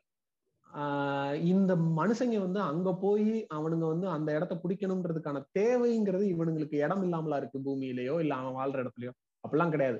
அவன் அவனுடைய பேராசைக்காக அந்த இடத்துல போய் ஏதோ ஒரு விஷயத்த கண்டுபிடிக்கிறேன்னு சொல்லி ஆராய்ச்சி பண்றேன்னு போய் அங்க இருக்கிற நேட்டிவ் பீப்புளை அவன் துரத்த பாக்குறான் சண்டை போடுறான். அந்த படத்துல அந்த அவத்தார் மக்கள் எல்லாரும் சேர்ந்து போராடி ஒரு ஒரு சண்டை போடுறாங்கல்ல அது வந்து உங்களுக்கு வாரா தெரியுது. அது வந்து ஒரு மிகப்பெரிய ரெவல்யூஷனா உங்களுக்கு தெரியுது. ஆனா அதே இது சிம்பிளா ஒரு அஹ், இந்த மாதிரி மும்பைல இருக்க தாராவி மாதிரி ஒரு ஏழா ஏரியால சேரிகள் மாதிரி இருக்கிற இடங்கள்ல இருக்கிற ஒரு மக்களை வந்து இவனுங்களுடைய இந்த பியூர் மும்பை கிளீன் இந்தியான்ற மாதிரி வார்த்தைகளை யூஸ் பண்ணி இவங்களை ஊரை விட்டு அப்புறப்படுத்துறோம் அப்படிங்கிற மாதிரி ஒரு விஷயத்த கொண்டு வரும்போது அவனுங்க திருப்பி கேள்வி கேட்கறதோ திருப்பி போராடுறதோ மட்டும் ஏன் உனக்கு வன்முறையா தெரியுது? அது ஏன் வாரா தெரியல? அது ஏன் புரட்சியா தெரியல? இன்னொரு விஷயம் இருக்குது. இல்ல இன்னொரு இன்னொரு விஷயம் இருக்குது. நடுவுல ஒண்ணு சொல்லிக்கிறேன். அவதார் படம் நீங்க சொன்னீங்க. அவதார் படத்தையும் தலித். சினிமாவையும் ஒண்ணு பண்- ஒண்ணா பா- பார்க்கவே முடியாது. அவதார் படம் ஏன் பிரச்சனை அப்படின்னா அவதார் படத்துல வந்து. அவங்களுக்கான சேவியர் வந்து வெளிய இருந்து வருவான். எனக்கு அந்த விஷயம் புரியுது. இல்ல சொல்லிடுறேன் சொல்லிடுறேன். அதுக்கு அந்த சேவியர் வந்து வெளிய இருந்து வர்றவன். இதுக்கு என்ன இது- இதனால. கன்வே பண்ணப்படுறது என்ன அப்படின்னு ஒடுக்கப்படுற மக்கள் வந்து ஒடுக்கப்பட்டுட்டு தான் இருப்பாங்க. அவங்களுக்கான சேவியர் வந்து வெளிய இருந்து தான் வரணும். அப்படி இல்லைன்னா அவங்க வந்து கஷ்டப்பட்டுட்டு தான் இருப்பாங்க அப்படிங்கிற மாதிரி தான் வந்து பொது நரேட்டிவ்ஸ் இருக்கு. அதாவது நம்ம ஊர்லயே இந்த மாதிரி இதுக்கு முன்னாடி வந்து கேஸ்ட் அப்ரஷன்ஸ் எல்லாம் காமிக்கிற படமா இருந்தாலே அந்த படத்துலயுமே யாராவது வந்து வெளி கேஸ்ட்ல இருந்தோ இல்ல வந்து ஆதிக்க ஜாதியில இருந்து எவனா ஒருத்தன் வந்து நாங்கெல்லாம் வந்து உங்களை விடுவிக்கிறோம் நான் வந்து உன்னை விடுவிக்கிறேன் அப்படின்னு சொல்லிட்டு இவங்களுக்கு அறிவுரை சொல்லி இவங்களை வந்து பெரிய ஆளாக்குற மாதிரி தான் இருக்கும். அதாவது அப்லிஃப்ட் பண்ற மாதிரி தான் இருக்கும். ஃபார் எக்ஸாம்பிள் ஆர்டிகல் பிப்டீன்லாம் ஒரு படம் இருக்கும். நான் பார்க்கல பட் வந்து அதுல என்ன கான்செப்ட் அப்படின்னா ஒரு ஒரு. கேஸ்ட் ஸ்ட்ரக்சர் பத்தி தெரியாத ஒரு பிராமின் வந்து இந்த கேஸ்ட் சிஸ்டம் கொஸ்டின் பண்ற மாதிரி இருக்கும். இவங்க எப்பவுமே இந்த மாதிரி ஆல்ரெடி ப்ரிவிலேஜ்ல இருக்க ஒரு ஒரு ஆள் வந்து கேட்கறத ஒத்துக்குவாங்க. இங்க இந்த இடத்துல எதுக்கு வந்து இப்ப பரியரும் பெருமாளையோ கர்ணனையோ இல்ல அசுரனையோ இவங்க கேள்வி கேட்கறாங்க அப்படின்னு அவங்களுக்குள்ள இருந்து ஒருத்தங்க ஒருத்தன் வெளியே வந்து கேக்குறான்ல அதை இவங்க ஒத்துக்க மாட்டாங்க. அதுலதான் அந்த பிரச்சனை இருக்குது. நீங்க சொல்றது எக்ஸாக்டா கரெக்டான பாயிண்ட் எப்ப வந்து ஒருத்தன் வந்து அவங்களுக்கு அவனுக்கு நட- நடக்கிற கஷ்டத்தை திருப்படிக்கிறானோ இப்ப அவதார் மாதிரி ஒரு படத்துல வந்து அதை வார்னு சொல்றாங்க. ஆனா அதையே. நம்ம ஊர்ல ஒரு எளிய மக்கள் பண்றாங்க அப்படின்னு அப்பதான் அது வயலன்ஸ்னு பேசப்படுது. இதே ஒரு ஆதிக்க ஜாதி சம்பந்தமான ஒரு படத்துல திரும்பி அடிச்சான் அப்படின்னா எதுக்கு இந்த வயலன்ஸ் யாரும் கேட்கறதே கிடையாது.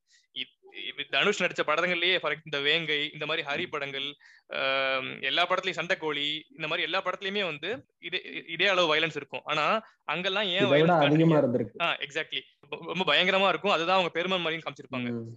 அப்படிப்பட்ட. படங்கள்ல ஏன் வயலன்ஸ் காட்டுறீங்க? இந்த மாதிரி பண்ணீங்க அப்படின்னா அவங்க மனசுல வயலன்ஸ் போகாதா? அப்படின்னு கேள்வி ஒருத்தர் கூட கேள்வி கேட்ட கிடையாது. அந்த மாதிரி ஒரு நரேட்டிவ் வந்ததே கிடையாது. இப்ப வந்து இவங்க. கேக்குறதுக்கு அந்த எளிய மக்கள் திருப்பி கேள்வி கேட்கிறப்ப வர்ற கோவம் வந்து இது வந்து ஒரு எப்படி சொல்றது இது வந்து ஏமாத்து வேலை திருட்டுத்தனம் அதான் இப்போ இந்த இந்த இந்த படமும் எனக்கு இப்ப ஆயிரத்துல ஒரு படமும் கிட்டத்தட்ட இதே லைன் தானே அந்த. இடத்துல உங்களுக்கு ஏன் அது வந்து வன்முறை தூண்டுற மாதிரி இல்ல ரெண்டு இனங்களுக்கு நடுவுல நடக்கிற பிரச்சனை மாதிரி உங்களுக்கு ஏன் தோணல அப்படின்னா அவன் முன்னாடியே சொல்லிட்டான் ஓடி போய் ஒளிஞ்சவன் சோழர் பரம்பரை அப்படின்னு. சோழர் பரம்பரைன்னு உடனே நம்மளுக்குள்ள ஒரு ஃபயர் வந்திருக்கும்.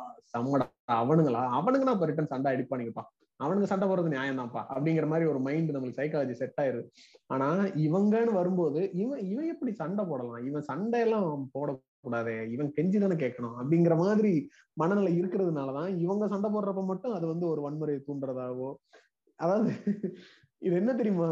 அது நான் நான் வந்து எங்க ரிலேட்டிவ்ஸ் கூட தான் போய் கர்ணன் படம் எல்லாம் பார்த்தேன் படம் பார்த்துட்டு ஒரு சிலர் எல்லாம் சொல்றது எப்படி சொல்றாங்க அப்படின்னா இந்த மாதிரி படங்களை பார்த்துட்டு தான்டா அந்த ப- அந்த பசங்க எல்லாம் வந்து ஒரு மாதிரி திமிராயிடுறாங்கடா. அவனுங்களுக்கு வந்து அத ஒரு மாதிரி ஹேண்டில் பண்ண தெரியல. அப்படி இப்படி ஏன் இப்போ உங்க உங்க இதுல இருக்கிறவனோ உங்களுடைய அதே சமூக அடுக்குல இருக்கக்கூடிய மற்ற ஜாதி பசங்களும் அவனுங்களுக்குலாம் வந்து இப்ப இந்த மாதிரி அவனுங்களுடைய ஜாதி பெருமை பேசுற படங்களை பாக்குறப்ப வந்து அவனுங்களுக்கு அதே திமிரோ அதே அந்த இதே மாதிரி ஹேண்டில் பண்ண தெரியாத லெவலுக்கு அந்த இதெல்லாம் அவனுங்களுக்கு வர்றது இல்லையா இப்ப இந்த நீயனான நானா ஷோல வந்து ஒரு பையன் வந்து நடந்து காமிச்சிட்டு இதுக்கு பேர் ராஜ நடங்கிறான் அவன் அவன் அவனுக்கு என்ன புரிதல் இருக்குன்னு அதை வந்து அவன் ராஜ நடன்னு புரிஞ்சுக்கிட்டு அவன் ஒரு நட நடந்தான் அவன் பண்ணது வந்து பெரிய அண்டர்ஸ்டாண்டிங்கோட அவன் நடந்துகிட்டான்னு அர்த்தமா? அதாவது தேவர் மகன் விருமாண்டி இந்த மாதிரி படங்கள் எல்லாம் கொம்- கொம்பு சீவி விட்டு நிறைய பேர் சுத்திக்கிட்டு இருந்தாங்க. மத யானை கூட்டம் இந்த மாதிரி படங்கள் எல்லாம் வந்து எல்லாமே வந்து தூண்டி விடுற மாதிரி படங்களா தான் இருக்கும். வீர நாங்கெல்லாம் வீரத்துக்கு பேர் போனவங்க அப்படிங்கிற மாதிரி தூண்டி விடுற மாதிரி படமா தான். இருக்கும். அதை பத்தி எல்லாம் அவங்க பேசுறதே கிடையாது. அப்பெல்லாம் வந்து கரெக்டா ஹேண்டில் பண்ணிடுவாங்களா அவங்க? சரி இப்ப நம்ம பேசுனதுல வந்து இப்போ இவங்க ரெண்டு பேரும் வந்ததுனால சேஞ்சஸ் வந்திருக்கு வந்திருக்குன்னு சொல்றோம்ல. என்ன மாதிரியான சேஞ்சஸ் நடந்திருக்குன்னு நீங்க நினைக்கிறீங்க? ஏகப்பட்ட சேஞ்சஸ் நடந்திருக்குது. ஒரு பெரிய சேஞ்ச் என்ன அப்படின்னா ரஜினி மாதிரி ஒரு சூப்பர் ஸ்டார் ரஜினி மாதிரி ஒரு சூப்பர் ஸ்டார். வந்து ஒரு தலித் சமூகத்தை சேர்ந்தவரா ஒடுக்கப்பட்டவரா வந்து ஒரு படத்துல நடிக்கிறது அப்படிங்கிறது ஒரு பெரிய பெரிய சேஞ்ச் நம்ம சொசைட்டில நம்ம இந்தியன் சொசைட்டில எந்த ஒரு லாங்குவேஜ்லயுமே இந்த மாதிரி ஒரு படம் வந்ததே கிடையாது. இந்த மாதிரி இப்ப மாதிரி. பெரிய ஸ்டார் ஷாருக் கான் அமிதாப் பச்சன் யார வேணா எடுத்துக்கோங்க. எந்த லாங்குவேஜ் எடுத்துக்கோங்க. யாருமே இந்த மாதிரி வந்து ஒரு ஒடுக்கப்பட்ட சமூகத்துல நடிச்சதே கிடையாது. அந்த ஸ்பேஸை கிரியேட் பண்ணி. கொடுக்கறது ரொம்ப பெரிய விஷயம். சி ஆப்வியஸ்லி வந்து நிறைய பேர் சின்ன சின்ன ஆக்டர்ஸ்லாம் நடிச்சிருப்பாங்க. இப்ப தனுஷ் நடிக்கிறது தனுஷ் நடிக்கிறதும் ரஜினி நடிக்கிறதும் ஒண்ணு கிடையாது. ரஜினி மாதிரி ஒருத்தரை. வந்து இந்த இந்த மாதிரி ஒரு கேரக்டர்ல வந்து வர வைக்கிறதே ஒரு பெரிய சக்சஸ் ஒரு பெரிய சேஞ்ச் அப்படின்னு சொல்றேன். இந்த இடத்துல ஆக்சுவலா நம்ம ரஜினிக்கும் இந்த கிரெடிட் கொடுத்தே ஆகணும். என்னதான் வந்து இருந்தாலுமே. ஆனா கவாலி படத்துலயும் காலா படத்துல ஏன்னா ரஜினி வந்து நம்ம எவ்வளவுதான் ஓட்டுறோமே வச்சு அவர் அரசியலை பத்தி பேசினதுக்கு அப்புறம் தான் நம்ம ஓட்டுறோமே தவிர அன்டவுட்டட்லி அவர் வந்து பேன் இண்டியன் சூப்பர் ஸ்டார் தான். நீங்க அமிதாப் பச்சனா ரஜினியான்னு கேட்டா கூட அது ஒரு டஃப் காம்படிஷன் தான். அப்படி ஒரு ஸ்டேச்சர்ல இருக்கக்கூடிய ஒரு ஆள் வந்து கபாலிலையும் காலாலையும் நடிக்கிறதுக்கு அதுவும் தொடர்ந்து ரெண்டு படம் ரஜி ரஞ்சித் கூட. அது வந்து உண்மையிலே சாதாரண விஷயம் கிடையாது. நிஜமாவே அதை பாராட்ட வேண்டிய விஷயம். சரி, அவரு ரஞ்சித் ரஞ்சித் வந்து அதுக்கு முன்னாடி கமர்ஷியலா நிறைய படங்கள் அட்டகத்தி மெட்ராஸ் வந்து அதுலயும் தலித் பாலிடிக்ஸ் பேசியிருந்தாலுமே அது ரொம்ப கமர்ஷியலா எடுத்துட்டு போயிட்டு அதை கொண்டு போறதுக்கான அந்த ஸ்பேஸ் கொடுக்கணும்ல. அதாவது இப்ப நான் எடுத்தோன்னே வந்து நான் ரொம்ப ஆர்ட் ஃபிலிம் மாதிரி ஃபுல் கான்செப்டையும் ஃபுல் ஐடியாலஜிஸையும் திணிக்கிறேன் அப்படின்னா அதை யாரும் பார்க்க மாட்டாங்க. இப்போ வந்து அட்டகத்தி மெட்ராஸ்லயே இவ்வளவு ஐடியாலஜிஸ் இருக்குங்கிறதே நம்மளுக்கு கபாலி காலா பார்த்ததுக்கு அப்புறம் நிறைய பேருக்கு தெரிஞ்சிருக்கும். கரெக்டா ஆமா.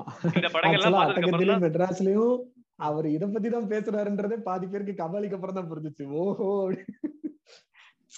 ஒண்ணும் இல்ல. ஒரு ஒரு பெரிய சேஞ்ச் என்ன அப்படின்னா அம்பேத்கர் படத்தை வந்து ஒரு சீன்ல சாதாரணமா வைக்கிறது ஒரு வீட்ல சாதாரணமா வைக்கிறதுங்கிறதே இவங்க வந்ததுக்கு அப்புறம் தான் நடந்துச்சு கரெக்டா இல்லன்னா அம்பேத்கர் படத்தை ஒரு நார்மலா ஒரு வீட்ல வந்து வைக்கிறது நம்ம பாத்துக்கவே மாட்டோம். எந்த வீட்லயாவது அம்பேத்கர் படம் இருக்கும்போது நம்ம படத்துல பாத்துருக்கோமா இதுலதான் இப்ப காட்டுவாங்க. அதாவது போலீஸ் ஸ்டேஷன் சவுத்துல காட்டுவாங்க இல்ல கோர்ட்ல காட்டுவாங்க. மத்தபடி வீடுகள்ல இருக்கிற மாதிரி காட்ட மாட்டாங்க. அட்டகத்தில வந்து வீட்லயே இருக்கிற மாதிரி காட்டுவாங்க. ஃபர்ஸ்ட் படத்துலயே காட்டுவாங்க.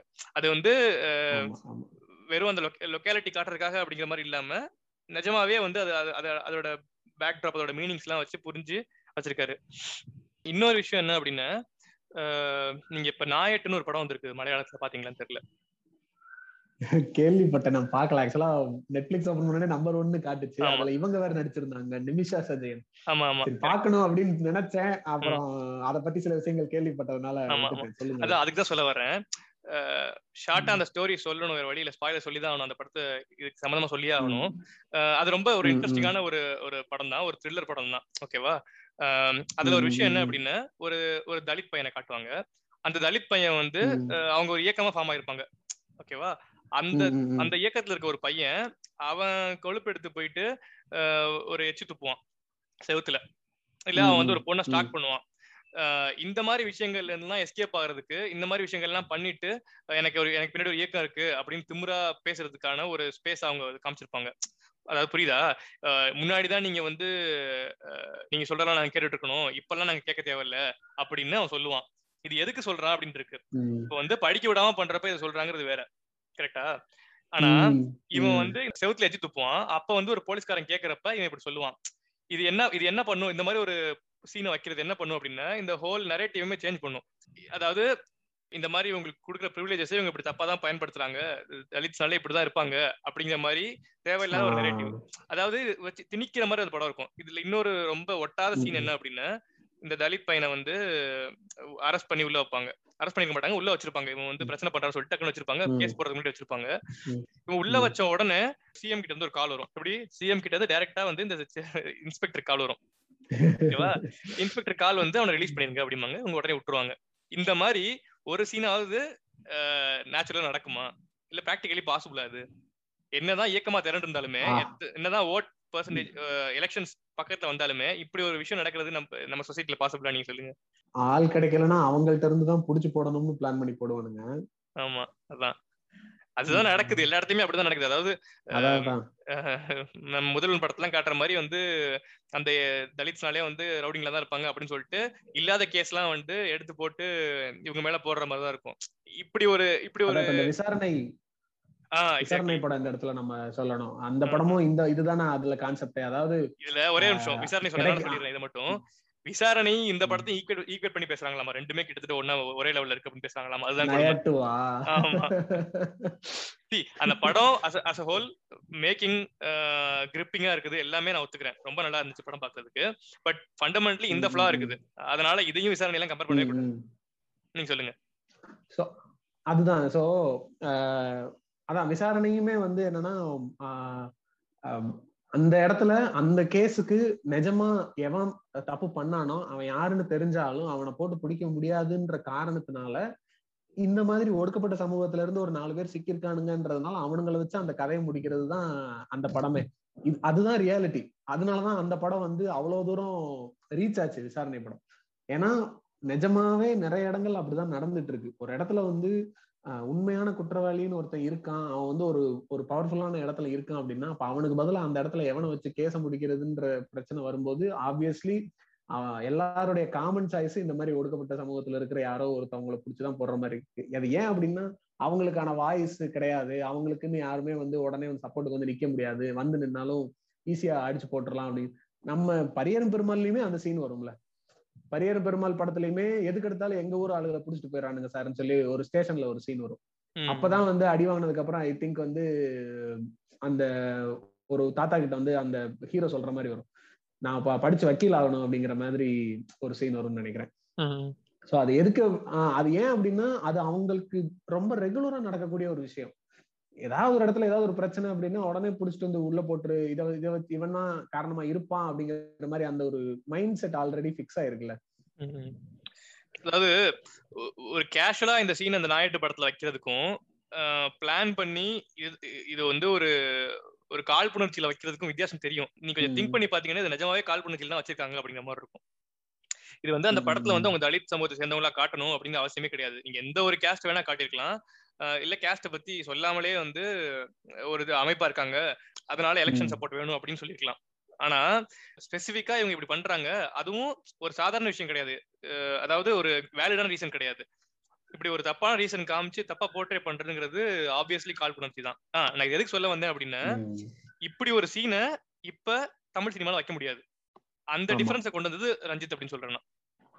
அப்படி வைக்கிற இப்ப. அப்படி அப்ப அப்படி வைக்கிற ஒரு படம் திரௌபதியோ இல்ல முத்தையா படங்களோ அப்படி வச்சுச்சு அப்படின்னு அதை சுத்தி அவ்வளவு கான்ட்ரவர்சிஸ் இருக்குது அவ்வளவு பிரச்சனை வருது. ஆனா மலையாள சினிமால இது ரொம்ப அசால்ட்டா வச்சுட்டு போறாங்க. ஆனா வந்து அது ஒரு அந்த படத்தை வந்து ஒரு கல்ட் கிளாசிக் அப்படின்னு பேசிக்கிறாங்க. அதுதான் தமிழ் சினிமாக்கும் மலையாள சினிமாக்கும் உள்ள டிஃபரன்ஸ் அந்த டிஃபரன்ஸை கொண்டு வந்தது வந்து ரஞ்சித்தோட அரைவல் அப்படின்னு சொல்லி. இன்னொரு முக்கியமான பாயிண்ட் வந்து ரஞ்சித் வந்ததுனால நீங்க ஏற்கனவே சொன்ன விஷயம் தான் இந்த இந்த இந்த தலித் சினிமா அப்படின்ற விஷயத்த வந்து ஒரு கமர்ஷியல் சக்சஸா ஆக்கி காமிச்சார் அவர். அதாவது நம்ம மெயின் ஸ்ட்ரீம் படமா எடுக்காம அதை வந்து ஒரு ஆர்ட் பிலிமா தான் எடுக்கணுங்கிறது மாறி அதை மெயின் ஸ்ட்ரீம் படமாவும் எடுக்கலாம்னு காமிச்சது ஒரு பக்கம். அதை வந்து அதை அடுத்தடுத்த ஆட்கள் அதை கண்டினியூ பண்ணணும் அப்படின்னா அதை வந்து ப்ராஃபிட்டபுளா காட்டணும். இப்ப அட்டகத்தையும் ப்ராஃபிட்டபிள் மூவி தான். அது ரொம்ப லோ பட்ஜெட் மூவி ஆனா அது வந்து நல்ல ப்ராஃபிட் எடுத்துச்சு. அண்ட் மெட்ராஸ் வந்து பயங்கரமான ஒரு ஹிட் ஹிட்டான ஒரு படம் அது.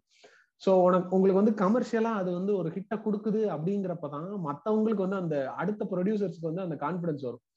இப்ப மாரி செல்வராஜுடைய பரியரும் பெருமாள் கதையை வந்து ப்ரொடியூஸ் பண்றதுக்கு எந்த ப்ரொடியூசரும் ரெடியா இல்லாதப்ப ரஞ்சித் வந்து நான் ப்ரொடியூஸ் பண்றேன்னு வந்ததுனாலதான் மாரி செல்வராஜோட ரெண்டாவது படத்தை வி கிரியேஷன்ஸ்ல தானு பண்றாரு. தானு வந்து அது எவ்வளவு பெரிய ப்ரொடியூசர்ன்றது தமிழ் சினிமால இருக்காருன்ற இருந்தவர் இருக்கிறவன்றது நம்மளுக்கு தெரியும். அவரு கர்ணன் மாதிரி ஒரு படத்தை எடுக்கணும் அப்படின்னா அதுக்கு வந்து ஃபர்ஸ்ட் தனுஷ் வந்து அந்த படத்துக்கு ஒத்து போனதுனாலதான் அவர் அந்த படத்தை எடுக்க ஒத்துக்கிட்டாரு. அதுக்கு இன்னொரு ரீசன் என்னன்னா அதுக்கு முன்னாடி தனுஷ் அசுரன் ஒத்துக்கிட்டு அசுரனை தானு எடுத்தாரு. சோ அந்த படம் கமர்ஷியலா பயங்கர ஹிட் ஆனதுனாலதான் தானு வந்து திரும்ப இன்னொரு இன்வெஸ்ட்மெண்ட்டை தனுஷ் மேல போடுறதுக்கு ரெடியா இருக்காரு. தனுஷும் அதே மாதிரி ஒரு கதை மேல நம்பிக்கை வச்சு நடிக்கிறது தயாராகிறாரு. இதுக்கெல்லாம் ஸ்டார்டிங் பாயிண்ட் எங்கன்னு பார்த்தோம்னா பரியரும் பெருமாள்ல ரஞ்சித் வந்து மாரி செல்வராஜை நம்பி அந்த படம் எடுத்தது. அதுவும் கமர்ஷியலா ஹிட் ஆகி ஒரு வசூலை கொடுத்த படமா இருக்க போய் தான் இது அடுத்து அடுத்து தொடர முடியுது. அதாவது மாரி செல்வராஜை உருவாக்குனது ராம் அப்படின்னு எல்லாமே சொல்லுவாங்க ராமே சொல்லியிருப்பாரு. நான் இல்லைன்னா வேற யாராவது மாரி செல்வராஜ் உருவாக்கி இருப்பாங்க நான் இல்லைன்னா கண்டிப்பா வந்து ஒரு ஒரு பத்து வருஷம் கழிச்சு பதினஞ்சு வருஷம் கழிச்சு மாரி செல்வராஜ் படம் எடுத்திருப்பாரு. இல்ல இந்த மாதிரி கதைகள் வந்து நானோ வெற்றிமாறனோ எங்களை மாதிரி ஆளுங்க வந்து இன்னொரு பத்து பதினஞ்சு வருஷம் கழிச்சு எடுத்திருப்பாங்க. ஆனா இன்னைக்கு மாரி செல்வராஜால இந்த மாதிரி ஒரு படம் எடுக்கிறதுக்கு முடிஞ்சது காரணம் வந்து ரஞ்சித் தான். அவர் வந்து ஒரு ஒரு பத்து பதினஞ்சு வருஷம் ஒரு பத்து வருஷத்துக்கு முன்னாடியே இந்த இந்த தமிழ் ஃபிலிம் கதை களத்தை வந்து மாத்திட்டாரு. இந்த நரேட்டிவ்ஸை மாத்திட்டாரு. அதனாலதான் இன்னைக்கு எடுக்க முடிஞ்சிச்சு. இல்லைன்னா வந்து பரியரும் பெருமாள் இன்னைக்கு எடுத்துக்கவே முடியாது அப்படின்னு சொல்லியிருப்பாரு. இவன் வெற்றிமாறனுமே இதே தான் சொல்லுவாரு ஒரு பெரிய கேம் சேஞ்சர் வந்து ரஞ்சித் அப்படின்னு சொல்லியிருப்பாரு. இப்ப இன்னொரு சேஞ்ச் என்ன அப்படின்னா வெற்றிமாறன் வந்து இப்போ ஒரு பிலிம் இன்ஸ்டியூட் ஆரம்பிச்சிருக்காரு. அது நீங்க பத்தி கேள்விப்பட்டிருப்பீங்கன்னு நினைக்கிறேன். ஆமா நானும் ஆக்சுவலா கேள்விப்பட்டேன். இப்போ வெற்றிமாறன் வந்து இப்போ என்ன பண்ணிருக்காருன்னா இப்போ இப்ப இருக்கிற சுச்சுவேஷன்ல வந்து தமிழ் சினிமால வந்து இந்த அசிஸ்டன்ட் டைரக்டரா ஜாயின் பண்ணி ஒரு டைரக்டர்கிட்ட ஒர்க் பண்ணிட்டு அதுக்கப்புறம் டைரக்டர் ஆகுறதுல வந்து எல்லாருக்குமான வாய்ப்புகள் கிடைக்க மாட்டேங்குது அப்படின்ற மாதிரி சொல்லியிருந்தாரு. அதான் ஆக்சுவலா நான் ரீசெண்டா எங்க எங்க கேள்விப்பட்டேன்னு தெரியல. ஏதோ ஒரு இடத்துல கேட்டேன். ஒருத்த ஒரு சினிமா இண்டஸ்ட்ரியில இருக்கிறவங்க யாரோ ஒரு கொடுத்த பேட்டிலேயே அதுலயே வந்து கேட்டிருந்தது. அசிஸ்டன்ட் டைரக்டரா போய் ஜாயின் பண்ண போறப்பே வந்து முதல் கேள்வி நீங்க வந்து என்ன ஆளுங்க? அப்படின்னு கேட்டுதான் சேர்க்கறாங்க அப்படிங்கிற மாதிரி எல்லாம் இருந்துச்சு. சோ அப்படிங்கிறப்ப இந்த மாதிரி ஒடுக்கப்பட்ட சமூகத்துல இருந்து இந்த மாதிரி சினிமாக்குள்ள வரணும்னு நினைக்கிறவங்களுக்கான வாய்ப்பு வந்து ஒன்னு சொசைட்டி வைஸாவே பிரச்சனையா இருக்கு. இன்னொன்னு ரொம்ப எக்கனாமிக்கலி வீக்கரா இருக்கிறவங்களுக்கு வந்து இந்த மாதிரி பிலிம் இன்ஸ்டியூட் இந்த மாதிரி விஷயங்கள் எல்லாம் சேர்ந்து ஒரு கோர்ஸா படிக்கிறதுக்கான அந்த அளவுக்கு வந்து அந்த கோர்சஸ் இல்லை. ஏன்னா அதெல்லாம் ரொம்ப காஸ்ட்லியான கோர்சஸ் தான் இருக்கு இப்போ. ஸோ அவர் வெற்றிமாறன் வந்து இப்போ என்ன பண்றாங்கன்னா ஒரு அவங்க அவர் வந்து சொந்தமா ஒரு பிலிம் ட்ரைனிங் இன்ஸ்டியூட் மாதிரி ஒன்று ஸ்டார்ட் பண்ணி அதுல வந்து எப்படி எடுக்கிறாங்க ஆள் எப்படி எடுக்கிறாங்க அப்படின்னா ஒவ்வொரு டிஸ்ட்ரிக்ட்லயும் எக்கனாமிக்கலி அண்ட் சோசியலி ரொம்ப பின்தங்கி இருக்கிற மாணவர்கள்ல யாரெல்லாம் இந்த மாதிரி சினிமாக்குள்ள வர்றதுக்கான இன்ட்ரெஸ்ட் இருக்காங்க அப்படிங்கிறவங்கள நேரடியா அவங்கள இன்டர்வியூ மாதிரி எடுத்து அசஸ் பண்ணி அவங்களுடைய வீடு சூழ்நிலைகள் எல்லாத்தையும் பார்த்து ஒரு வருஷத்துக்கு இத்தனை பேர் அப்படிங்கிற மாதிரி ஒரு ஃபிக்சட் நம்பர் ஆஃப் பீப்புளை வந்து செலக்ட் பண்ணி அவங்களுக்கு வந்து போர்டிங் அண்ட் லாட்ஜிங் ரெண்டுமே ஃப்ரீயா கொடுத்து அந்த இன்ஸ்டியூட்ல வந்து ஒரு வருஷ கோர்ஸ் மாதிரி டீச் பண்ண போறதா சொல்லியிருக்காங்க. அதுல முக்கியமான விஷயம் என்னன்னா வெற்றிமாறனே டைரக்டா அதுல ஒரு ஃபேக்கல்ட்டியா இருந்து அவங்களுக்கு டீச் பண்ண போறாரு. அண்ட் அதுல வெறும் சினிமா கிராஃப்ட் மட்டும் அப்படின்ற மாதிரி இல்லாம பொலிட்டிக்கல் சயின்ஸ் இங்கிலீஷ் அதோட சேர்ந்து சினிமா டெக்னிக்கல் கிராஃப்ட்ஸ் எல்லாத்தையுமே வந்து கத்துக் கொடுக்க போறதா சொல்லியிருக்காங்க. சினிமா டெக்னிக்கல் கிராஃப்ட்லாம் தாண்டி சமூக நீதி சொல்லி கொடுக்குறாங்க. அந்த அரசியல் சொல்லி கொடுக்கறது ரொம்ப அவசியம் அப்படிங்கிறேன். அதாவது இப்ப வந்து கார்த்திக் நரேன் மாதிரி டெக்னிக்கலி சவுண்ட் ஆட்கள்லாம் வராங்க நிறைய பேர் வர்றாங்க. பட் அந்த சமூக புரிதலே இல்லாம நீங்க இந்த படத்துல பாத்திருப்பீங்க துருவங்கள் பதினாறு படத்துல பாத்திருப்பீங்க தலித்ஸ்னா அந்த அம்பேத்கர் நகர்ல இருந்து வர்றவங்க அவங்க வந்து தப்பு பண்ணிருப்பாங்க கிரிமினல்ஸ் இந்த மாதிரி ஒரு எப்படி பொது புத்திலேயே படம் எடுக்கிறாங்கல்ல இதெல்லாம் உடைக்கிறதுக்கு ஆப்வியஸ்லி வந்து படம் எடுக்கிறவங்க ரொம்ப ரெஸ்பான்சிபிளான பீப்புள் அதாவது ஒரு சொசைட்டில வந்து ஒரு சொசைட்டி இப்படி இருந்துச்சு அப்படின்னு பாக்குறதுக்கு இந்த மாதிரி ஆர்ட் ஃபார்ம்ஸ் புக்ஸ் இந்த மாதிரி சினிமா ரொம்ப அவசியம். முக்கியமா புக்ஸ் எல்லாம் நம்ம சொசைட்டில நிறைய பேர் படிக்கிறது இல்லைங்கிறதுனால சினிமா வந்து ரொம்ப முக்கியமான ஒரு ஆர்ட் ஃபார்ம் ஸோ அப்படி எடுக்கிறவங்க அதை படைக்கிறவங்க வந்து இதுல தெளிவா இருக்கணுங்கிறதுக்கு இந்த வெற்றிமாறனோட ஸ்டெப் வந்து ரொம்ப இம்பார்ட்டன்ட் ஸ்டெப் இப்போ இப்போ முப்பது பேர் ட்ரெயின் பண்றாங்க அப்படின்னா அது ஒரு பதினஞ்சு இருபது பேர் வந்து ஒரு பத்து வருஷம் கழிச்சு படம் எடுக்கிறாங்கனாலுமே அந்த பதினஞ்சு இருபது பேர்ல ஒரு பத்து பேர் வந்து சோஷியலி அவேர் சோஷியலி ரெஸ்பான்சிபிள் படம் எடுக்கிறாங்க அப்படின்னா அது வந்து நம்ம சொசைட்டிக்கு வந்து ஒரு பெரிய அட்வான்டேஜ் ஆமா இது நிஜமாவே யோசிச்சு பார்த்தா ஒரு ஒரு ரெண்டு மூணு வருஷத்துல ஒரு கூட்டம் பெருசாயிரும்ல. இந்த புரிதலோட இந்த அண்டர்ஸ்டாண்டிங்கோட படம் எடுக்கிற கூட்டம் பெருசாகும் போது அந்த புரிதல் இல்லாம எடுக்கிறவனுக்கும் நம்ம ஏற்கனவே சொன்ன மாதிரி அந்த ஒரு அவேர்னஸ் வர ஆரம்பிச்சோம்ல ஓகே இந்த இடத்துல இந்த சீன் வச்சா இது பிரச்சனை ஆகும்ன்றது தெரியும் போது ஆட்டோமேட்டிக்கா அவன் கரெக்டா எடுக்க வேண்டிய கட்டாயத்துக்கு தள்ளப்படுவான்ல. அந்த சேஞ்ச் தான் முக்கியமான ஒரு விஷயம். கரெக்ட் இன்னொன்னு நீங்க கமர்ஷியலைஸ் பண்ணாரு அப்படின்னு சொன்னீங்கல்ல. கமர்ஷியலைஸ் பண்ணதுனால நிஜமாவே இந்த கொள்கையில இருக்காங்களோ இல்லையோ ஸ்டில் ஒரு படம்னு வந்துச்சுன்னா அந்த படத்துல வந்து இந்த மாதிரி வந்து சமூக நீதிக்கு சப்போர்ட் பண்ற மாதிரி பேசுறதோ இல்ல ஜாதி எதிர்த்து பேசுறதோ இந்த மாதிரி டாபிக்ஸ் வைக்க வேண்டிய சூழ்நிலை இருக்குது. கரெக்டா இப்ப ஈவன் ஏஆர் முருகதாஸ் சங்கர் இவங்க எல்லாம் படம் எடுத்தாலும் கூடவே இப்ப வந்து இந்த மாதிரி ஒரு இந்த மாதிரி ஒரு விஷயங்கள் லைட்டா வைக்கணும் அப்படிங்கிற மாதிரி ஒரு கட்டாயத்துக்கு கொண்டு வரப்படுறாங்கல்ல அது ஒரு பெரிய பெரிய சங்கரோட இந்தியன் டூ பாயிண்ட் ஓ நான் ரொம்ப எதிர்நோக்கி காத்துக்கிட்டு இருக்கேன். ஏன்னா இந்த பிரச்சனைகளுக்கு அப்புறம்லாம் வரக்கூட ஒரு படம் அவர் அதை என்னதான் டீல் பண்றாருன்னு பாப்போம் அப்படிங்கிற மாதிரி இருக்கு. அதான் இல்ல. இப்ப வேற ஆண்டவர் ஃப்ரீ ஆயிட்டாரு. இல்ல. இப்பவும் சரி அந்த காலத்துல எடுத்தாரு விவரம் பத்தாம எடுத்தாருன்னு நம்ம வந்து சரின்னு ஒரு சாக்கு போக் சொன்னா கூட இப்ப எப்படி எடுக்கிறாருன்னு பார்ப்போம். இப்பவும் அதே குப்பை எடுத்து வச்சாரு அப்படின்னு அது வந்து பிளான்டு ப்ரொபகண்டா தான். அதை தவிர வேற எதுவுமே சொல்லவே முடியாது. ஆமா. அதாவது ரஞ்சித் வந்து அவர் சினிமாக்கு வந்ததே வந்து ஒரு சாதாரணமா நான் ஒரு படம் எடுக்கணும் அப்படின்றதோட அவர் வந்த மாதிரி இல்ல. ரஞ்சித் வந்து தெளிவா ஒரு அவருக்கு ஒரு ஒரு ஆக்ஷன் பிளான் இருக்கு எனக்கு தெரிஞ்சு. அவர் நிறைய இன்டர்வியூல கூட சொல்லுவாரு நான் வந்து சினிமால என் அரசியல் பேசல நான் அரசியல் பேசுறதுக்காக தான் சினிமாவே எடுக்க வந்தேன் அப்படின்ற சொல்லுவார். அதாவது இந்த நம்ம பேசின இந்த விஷயம் தான் இத்தனை வருஷமா இவங்களுடைய வாய்ஸ் எல்லாம் வெளிப்படுத்தப்படாமலே இருக்கு அப்படிங்கிறத வெளிப்படுத்தணும். அத மக்களுக்கு புரியுற மாதிரி ரொம்ப ஈஸியான முறையில எல்லாருக்கும் போய் சேரக்கூடிய ஒரு விதத்துல வந்து அதை கொண்டு போய் சேர்க்கணுங்கிறதோட தான் அவர் படம் எடுக்கவே வந்தாரு. ஆனா வந்தவர் வந்து ஜஸ்ட் அந்த படம் எடுக்கிறதோட நான் ஃபர்ஸ்ட் அட்டகத்தி எடுத்தேன் அடுத்து மெட்ராஸ் எடுத்தேன் கபால் எடுத்தேன் காலா எடுத்தேன் அப்படின்னு அவரு அதோட போகல. அவர் வந்து அடுத்தடுத்து நிறைய ஆக்ஷன் பிளான் வச்சிருக்காரு. ஒரு ஒரு கல்ச்சுரல் ரெனேசன்ஸே அவர் வந்து பிளான் பண்ணி வச்சிருக்காரு. அதை கொஞ்சம் கொஞ்சமா நடத்திக்கிட்டு இருக்காரு. இப்போ இப்ப இவர் வந்து இந்த படங்கள் எடுத்து முடிச்சு முடிக்கிறதுக்குள்ளேயே நீலம் ப்ரொடக்ஷன்ஸ் ஒண்ணு உருவாக்கி இப்ப மாரி செல்வராஜ் மாதிரி கதைகள் இருக்கக்கூடிய ஒரு ஆளை வந்து டைரக்ட் பண்ண வைக்கிறாரு. அப்புறம் குண்டு மாதிரி ஒரு படத்தை அந்த டைரக்டரை அவரை டைரக்ட் பண்றதுக்கு ஒரு ஆப்பர்ச்சுனிட்டி கொடுக்குறாரு. இது போக நீலம் பண்பாட்டு மையம்னு ஒண்ணு தனியா ஆரம்பிச்சிருக்காரு. இதை பத்திலாம் நம்ம டீட்டெயிலா பேசுவோம். நான் ஏன் சொல்ல வரேன் அப்படின்னா இது வந்து ஜஸ்ட் அவர் ஒரு- படம் இல்ல என் படங்கள் மூலமா நான் சொல்ல வர்றதை நான் சொல்றேன்றதோட இல்லாம ஒரு ஒரு ஒட்டுமொத்த குரூப்பா வந்து இந்த இந்த இந்த இந்த சீனையே மாத்திட்டு இருக்காரு அவர். அதனாலதான் இப்ப இவரை பத்தி இந்த எபிசோட் நம்ம பேசுறதுக்கான காரணமே. இது சின்ன விஷயம் கிடையாது அதான் இப்ப யாராவது வந்து இந்த மாதிரி தலித் சினிமா எடுக்கணும் அப்படின்னு நினைக்கிறவங்க ஏதாவது ஒரு ப்ரொடியூசர்கிட்ட போய் கேட்டாங்க அப்படின்னா அவங்களுக்கு கண்டிப்பா அந்த ஸ்பேஸ் கிடைக்கவே கிடைக்காது. இப்ப நான் வந்து ஒரு தலித் சினிமா எடுக்கணும் அது நிஜமாவே நல்லா இருக்கு அப்படின்னு எனக்கு தோணுச்சு அப்படின்னு எனக்கு எனக்கு அப்ரோச் பண்றதுக்கு ஒரு ஒரு ஸ்பேஸ் இருக்குது. அது அந்த ஸ்பேஸ் வந்து ரஞ்சித்.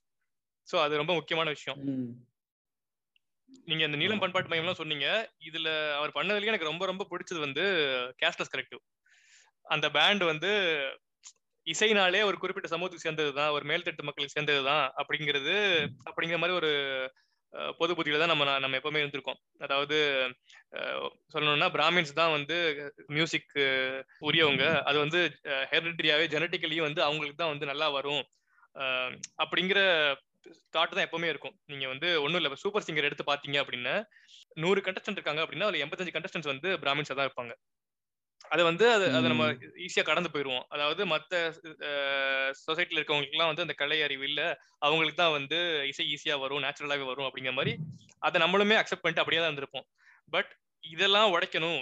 இது வந்து கர்நாடிக் இசை மட்டும்தான் இசை கிடையாது. மக்கள் இசைன்னு நிறைய இருக்குது. அதாவது கானாலாம் வந்து ஒரு even equally better form of music அப்படின்னு சொல்லி அதை எஸ்டாப்ளிஷ் பண்றதுக்கு இந்த கேஸ்லஸ் கலெக்டிவ் பேண்ட் ஆரம்பிச்சது வந்து அதுவுமே ஒரு ரெனைசன்ஸ் ஒரு ரெவல்யூஷன் தான் அந்த ஃபீல்ட்ல மியூசிக் ஃபீல்ட்ல ஆமா அதான் நீங்க சொன்ன விஷயம். அந்த ஒரு சமூகம்ன்றது மட்டும் இல்லாம எல்லாத்துலயுமே இது ஒண்ணுதான் இது ஒண்ணுதான் இது ஒண்ணுதான். அதாவது இசைனா கர்நாடக இசை மட்டும்தான். இந்த மாதிரி கல்ச்சர்னா இது மட்டும்தான் அப்படிங்கிற மாதிரி இருந்த எல்லாத்துலயுமே எல்லாருடைய பார்வையுமே வந்து விரிவாக்க வச்சிருக்காரு.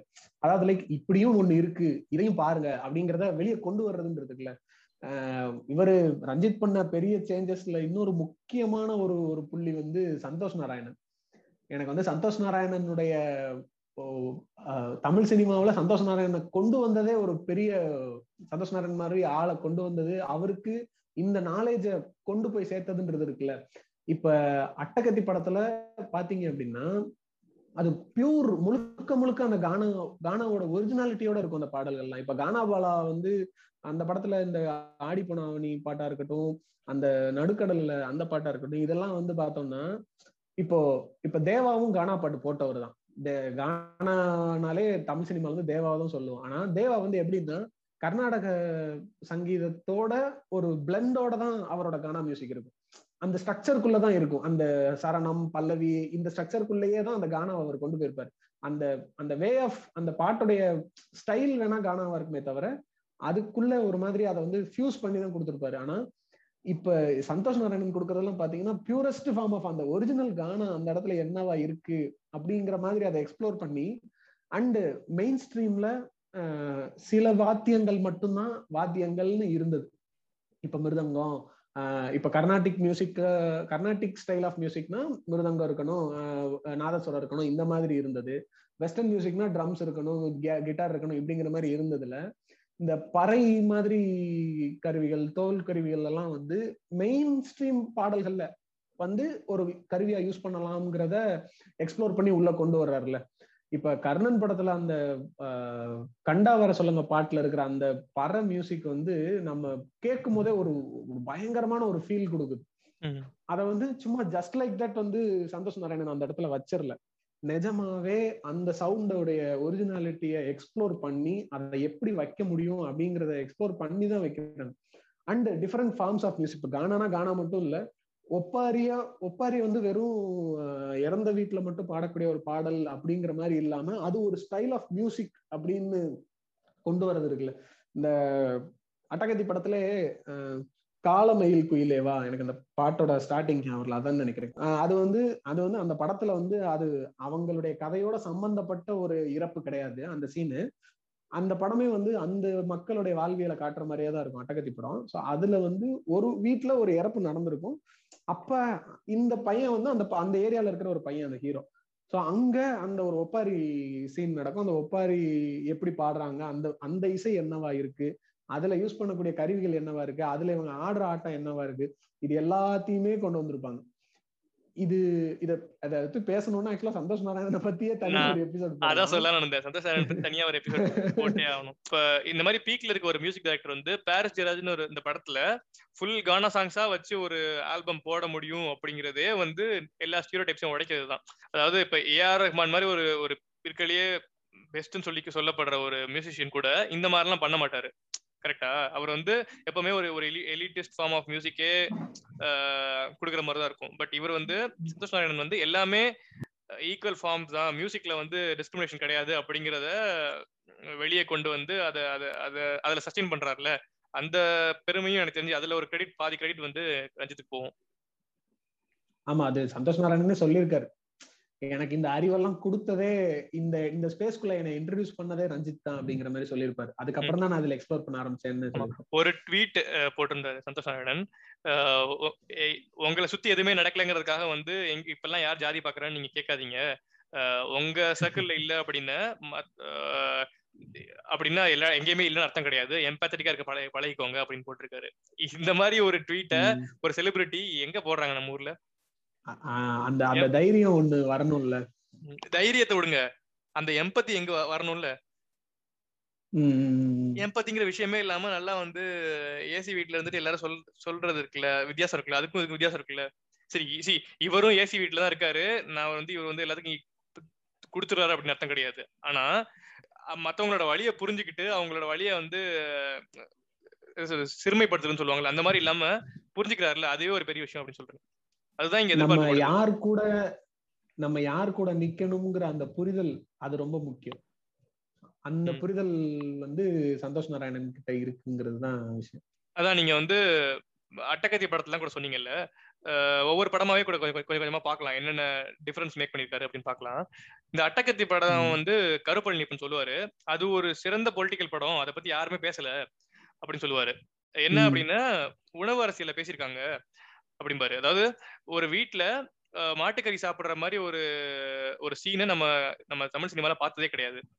நம்ம பா இப்படி ஒரு விஷயம் வந்து சினிமால வைக்கிறதே ரொம்ப புதுசு ரொம்ப பெரிய விஷயம் அப்படின்னு அவர் சொல்றாரு. சோ அங்க இருந்தே அவர் ஆரம்பிச்சிருக்காரு. அட்டகத்தி நம்மளுக்கு வந்து ரொம்ப ஒரு ஜாலியான படம் அப்படிங்கிற மாதிரி தெரிஞ்சிருக்கும். லவ் ஃபெயிலியர் படம் இந்த மாதிரி தெரிஞ்சிருக்கும். பட் அங்க இருந்தே வந்து கொஞ்சம் கொஞ்சமா அவர் வந்து அவரோட ஐடியாலஜிஸ் வந்து சொல்லிட்டு வந்திருக்காரு. அதான் இந்த ஃபோர்ஸ் ஃபிட்டிங் மாதிரி எதுவுமே தெரியாது. ஏன்னா அந்த படமே அந்த மக்களுடைய வாழ்க்கையை பத்தின படம் தான் ஸோ அப்படிங்கிறப்ப நேச்சுரலா அங்க என்னென்ன இருக்குமோ அதை அப்படியே காட்டிட்டு வருவாரு. இது சும்மா ஒரு டயலாக்ல தான் வரும். எங்க வீட்டுக்கு வேணா வா நான் சமைச்சு போடுறேன். அப்படின் போது கறி சமைச்சு போடுறேன். என்ன கறி சமைச்சுறான் மாட்டுக்கறி தான். அப்படின்ற மாதிரி வரும். இந்த டயலாக் வைக்கிறது வந்து இது அந்த சீனா பார்க்கும்போது ரொம்ப சாதாரண ஒரு சீனா தெரியும். ஆனா இந்த டயலாக் வைக்கிறதுல எவ்வளவு பிரச்சனை இருக்குங்கிறத வந்து ஆஹ் இப்பதானே நம்மளுக்கு புரியுது. இது ஏன் இது பிரச்சனைக்குரிய விஷயம்? இதை ஏன் எல்லாரும் பிரச்சனையா நினைக்கிறாங்க? இதை பேசுறதுக்கு எவ்வளவு தைரியம் வேணுங்கிறது. அந்த மாதிரி சின்ன சின்ன விஷயங்கள் நிறைய இருக்கும் அட்டகத்தி படத்துல. மெட்ராஸ் படத்துல தான் கரெக்டா நீங்க இன்னைக்கு ஒரு ட்வீட் கூட பார்த்தேன். இந்தியால ஒரு டிஃபன் பாக்ஸ்ல ஒரு பீஃப் இருக்கிறது இருக்கிறது பெரிய பிரச்சனை. ஆனா வந்து கங்கால வந்து ஒரு மூவாயிரம் டெட் பாடி மறந்துகிட்டு இருக்குது. அது அவங்களுக்கு பிரச்சனை கிடையாது. அப்படின்னு போட்டிருந்தாங்க. ஏதோ ஃபாரினர் போட்டிருந்தாரு. ஆமா. அதேதான். சோ இது இதுக்கப்புறம் மெட்ராஸ் படத்துல இருந்து பார்த்தோம்னா இன்னும் கொஞ்சம் அந்த அவருடைய அவர் எடுத்து வைக்க வந்த பாயிண்ட்ஸ் வந்து இன்னும் கொஞ்சம் நம்மளுக்கு தெளிவா புரியும். லைக் இது அது வரைக்கும் தமிழ் சினிமால வந்து நார்த் மெட்ராஸ்னாலே அடியாளுங்க. சிவாஜி படத்துல சொல்ற மாதிரி எங்களுக்கு வேற வேலை தெரியாதுங்கய்யா நாங்க என்ன செய்ய போறோம்? எங்க பிள்ளைங்களுக்கு படிப்பு கிடையாது. இப்படி இப்படியே காட்டிட்டு இருந்த ஒரு இடத்துல வந்து ஆஹ் அந்த பையன் வந்து ஒரு ப்ராப்பர் ஐடில ஒர்க் பண்ற ஒரு பையன் அந்த ஹீரோ அண்ட் அவங்களோட ஃப்ரெண்ட் சர்க்கிள் இருக்கிற எல்லாருமே ஒரு ஒரு ஒரு டீசென்டான ஒரு படிச்சு ஜாப்ல இருக்கிற பசங்களா தான் இருப்பாங்க. அவங்களுக்குள்ள அந்த ஃபுட்பால் டீம் ஒண்ணு சூப்பரா இருக்கும். அந்த டான்ஸ் டீம் ஒண்ணு சூப்பரா இருக்கும்.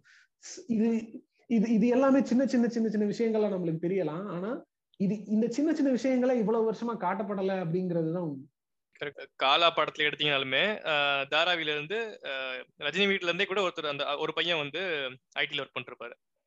சோ அங்க இருந்து அவ்வளவு பேர் ஐடிக்கு போறாங்க அப்படிங்கிறது அந்த ஒரு விஷயமே வந்து படங்கள்ல வரவே இல்லையே. அங்க இருக்கவங்கனாலே வந்து மேனுவல் ஒர்க் தான் பண்ணுவாங்க இல்ல வந்து அடியல் வேலை தான் பண்ணுவாங்க அப்படிங்கிற மாதிரி தான் சொல்லப்பட்டிருக்கு.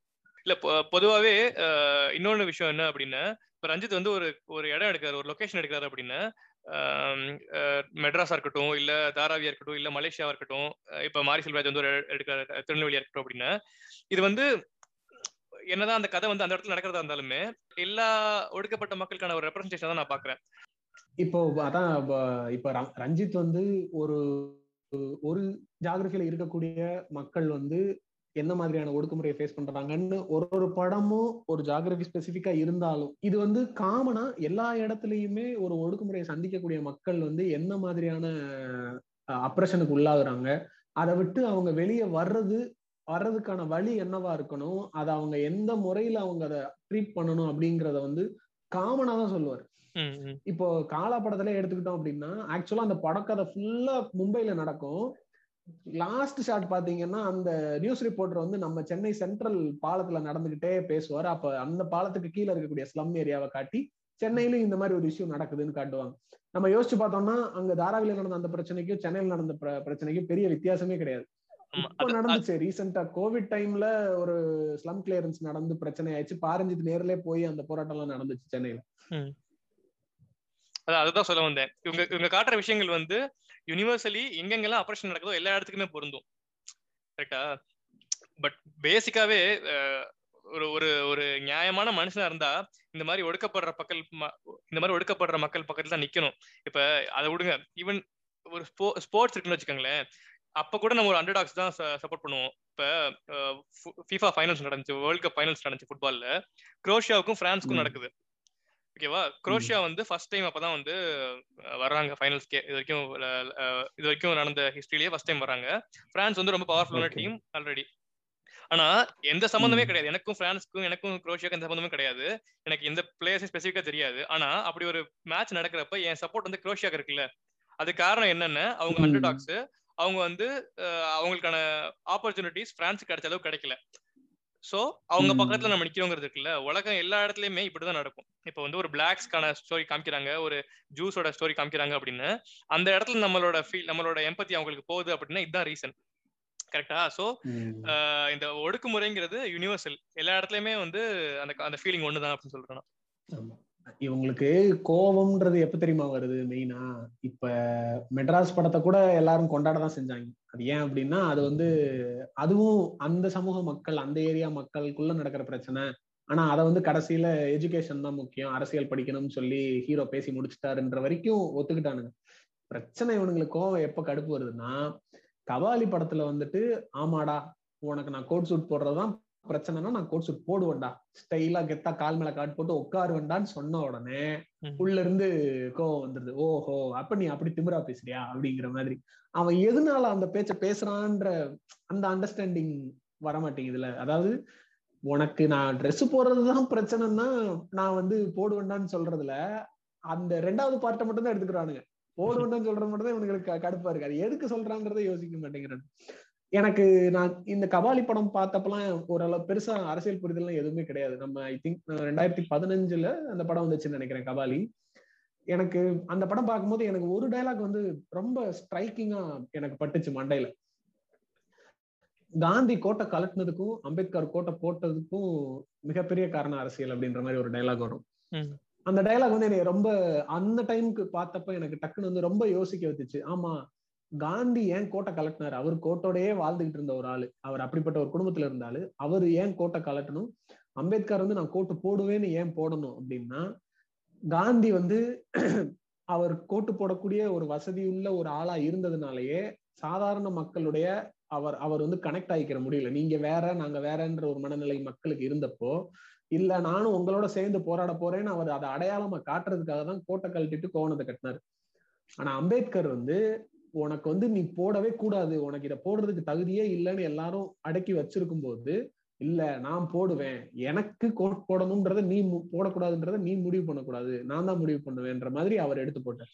அந்த படத்துல கூட அந்த ஹீரோயின் வந்து கபாலி கிட்ட சொல்லுவாரு நீ கோட்டு போடக்கூடாதுன்னு அவன் யாரு சொல்றதுக்கு? அப்படிங்கிற மாதிரி ஒரு டைலாக் இல்ல இந்த இந்த காந்தி விஷயம் சொன்னீங்கல்ல இதுல ஒரு ப்ராப்ளம் இருக்குது ஆக்சுவலா அவர் வந்து இந்த சட்டையை கலட்டுறதுனால என்ன ஆகும் அப்படின்னு சட்டை இல்லாம இருக்கிறது வறுமையில இருக்கிறது வந்து ரொம்ப சாதாரணமான விஷயம். அதுல ஒண்ணும் தப்பு இல்ல அப்படிங்கிற மாதிரி ஜெனரலைஸ் ஆயிரும். சரியா? இவரு இவர் பண்ண இன்னொரு விஷயம் என்ன அப்படின்னு ஒடுக்கப்பட்ட மக்களுக்கு ஒரு பேர் கொடுத்தாரு காந்தி. ஹரிஜன் அப்படின்னு கொடுத்தாரு. ஹரிஜன் அப்படின்னா என்னன்னா கடவுளோட மக்கள் ஹரியோட மக்கள் அப்படின்னு அர்த்தம். சோ இப்படி சொல்றதுனால என்ன ஆகும் அப்படின்னா அவங்களோட நிலை மாறாது. சரியா? அவங்க அவங்க படுற கஷ்டங்கள் மாறவே மாறாது. அவங்க அவங்க வந்து எப்படி அழைக்கப்படுறாங்கிறது மாறு மாறினா அவங்க அவங்க நிலையில பெருசா சேஞ்ச் வந்துடாது சோ அவர் பண்றதுக்கும் அம்பேத்கர் வந்து எல்லாரையும் படிக்க வச்சு எல்லாரும் கோட் போடணும் எல்லாரும் வந்து சமமா நடத்தப்படணும் அப்படின்னு சொல்றதுக்கும் வித்தியாசம் நிறைய இருக்குது. அங்க எனக்கு தெரிஞ்சு ரஞ்சித் அந்த பாயிண்ட் வச்சதுக்கு காரணம் அதுதான். காந்தி கோட் காந்தி சட்டையை கழட்டினதையும் அம்பேத்கர் கோட் போட்டதையும் ஈக்குவேட் பண்ணல. காந்தி சட்டையை கழட்டினதை விட அம்பேத்கர் கோட்டு போட்டதுக்கான என்னென்ன ரீசன் இருக்கு அப்படிங்கறத சொல்றதுதான் காரணம். இல்ல இல்ல அவர் ஈக்குவேட் பண்ணாருன்ற மாதிரி சொல்ல வரல. அதாவது வந்து அது அந்த கலட்டுற சட்டையை கலட்டி அவர் வந்தது வந்து சும்மா பண்ணல. அத வந்து இது இது எல்லாத்துலயுமே அரசியல் இருக்கு அப்படிங்கிற மாதிரி சொல்லுவாங்க அது வந்து என்னன்னா இப்ப சொல்றோம்ல இப்ப வந்து பாரஞ்சித் வந்து எதுக்கு படத்துல அரசியல் பேசுறாரு? அவரு சொல்ல வர விஷயத்த மட்டும் பேச வேண்டியதானு சொல்றது இல்ல அப்போ நீ வாழ்க்கையில வாழ்ற எல்லா விஷயத்திலயுமே அரசியல் உள்ள இருக்குடாங்கிறது தான் மேட்டரு நீ வந்து சாதாரணமா அப்படி கடந்து போயிட முடியாது. இதுல அரசியல் கிடையாது. இது சாதாரண சாதாரணம் இல்லை. எல்லாத்துலயும் அரசியல் இருக்குங்கிறது தான் ஆமா. லிவிங் இஸ் பொலிட்டிக்கல் அப்படின்னு சொல்லுவாங்க. வாழ்றதே பொலிட்டிக்கல் தான். பாலிடிக்ஸ் தான். ஓகே முக்கியமா பேச வேண்டிய டாபிக் என்ன அப்படின்னு நினைச்சேன் அப்படின்னா கர்ணன் படம் தான். இது கொஞ்சம் டீட்டெயில்டாவே டிஸ்கஸ் பண்ணணும் அப்படின்னு நினைச்சேன். கர்ணன் படத்துல நிறைய பிரச்சனைகள் வந்துச்சு. ஃபர்ஸ்ட் பிரச்சனை என்ன அப்படின்னா இதுல இருந்தே போவோம். நைன்டீன் நைன்டி ஃபைவ்ல நடந்தது வந்து நைன்டீன் நைன்டி செவன்ல நடந்த மாதிரி போட்டிருக்காங்க. இது வந்து வேணும்னே திமுக மேல அதாவது அதிமுக ஆட்சியில நடந்த கொடியங்குளம் சம்பவத்தை வந்து திமுக ஆட்சியில நடந்த மாதிரி காட்டுறாங்க. இது வந்து திமுக திமுக மேல இருக்கிற வன்மத்தால பண்றாங்க அப்படின்னு சொல்லி ஒரு பிரச்சனை வந்துச்சு. சோ இது நீங்க எப்படி பாக்குறீங்க?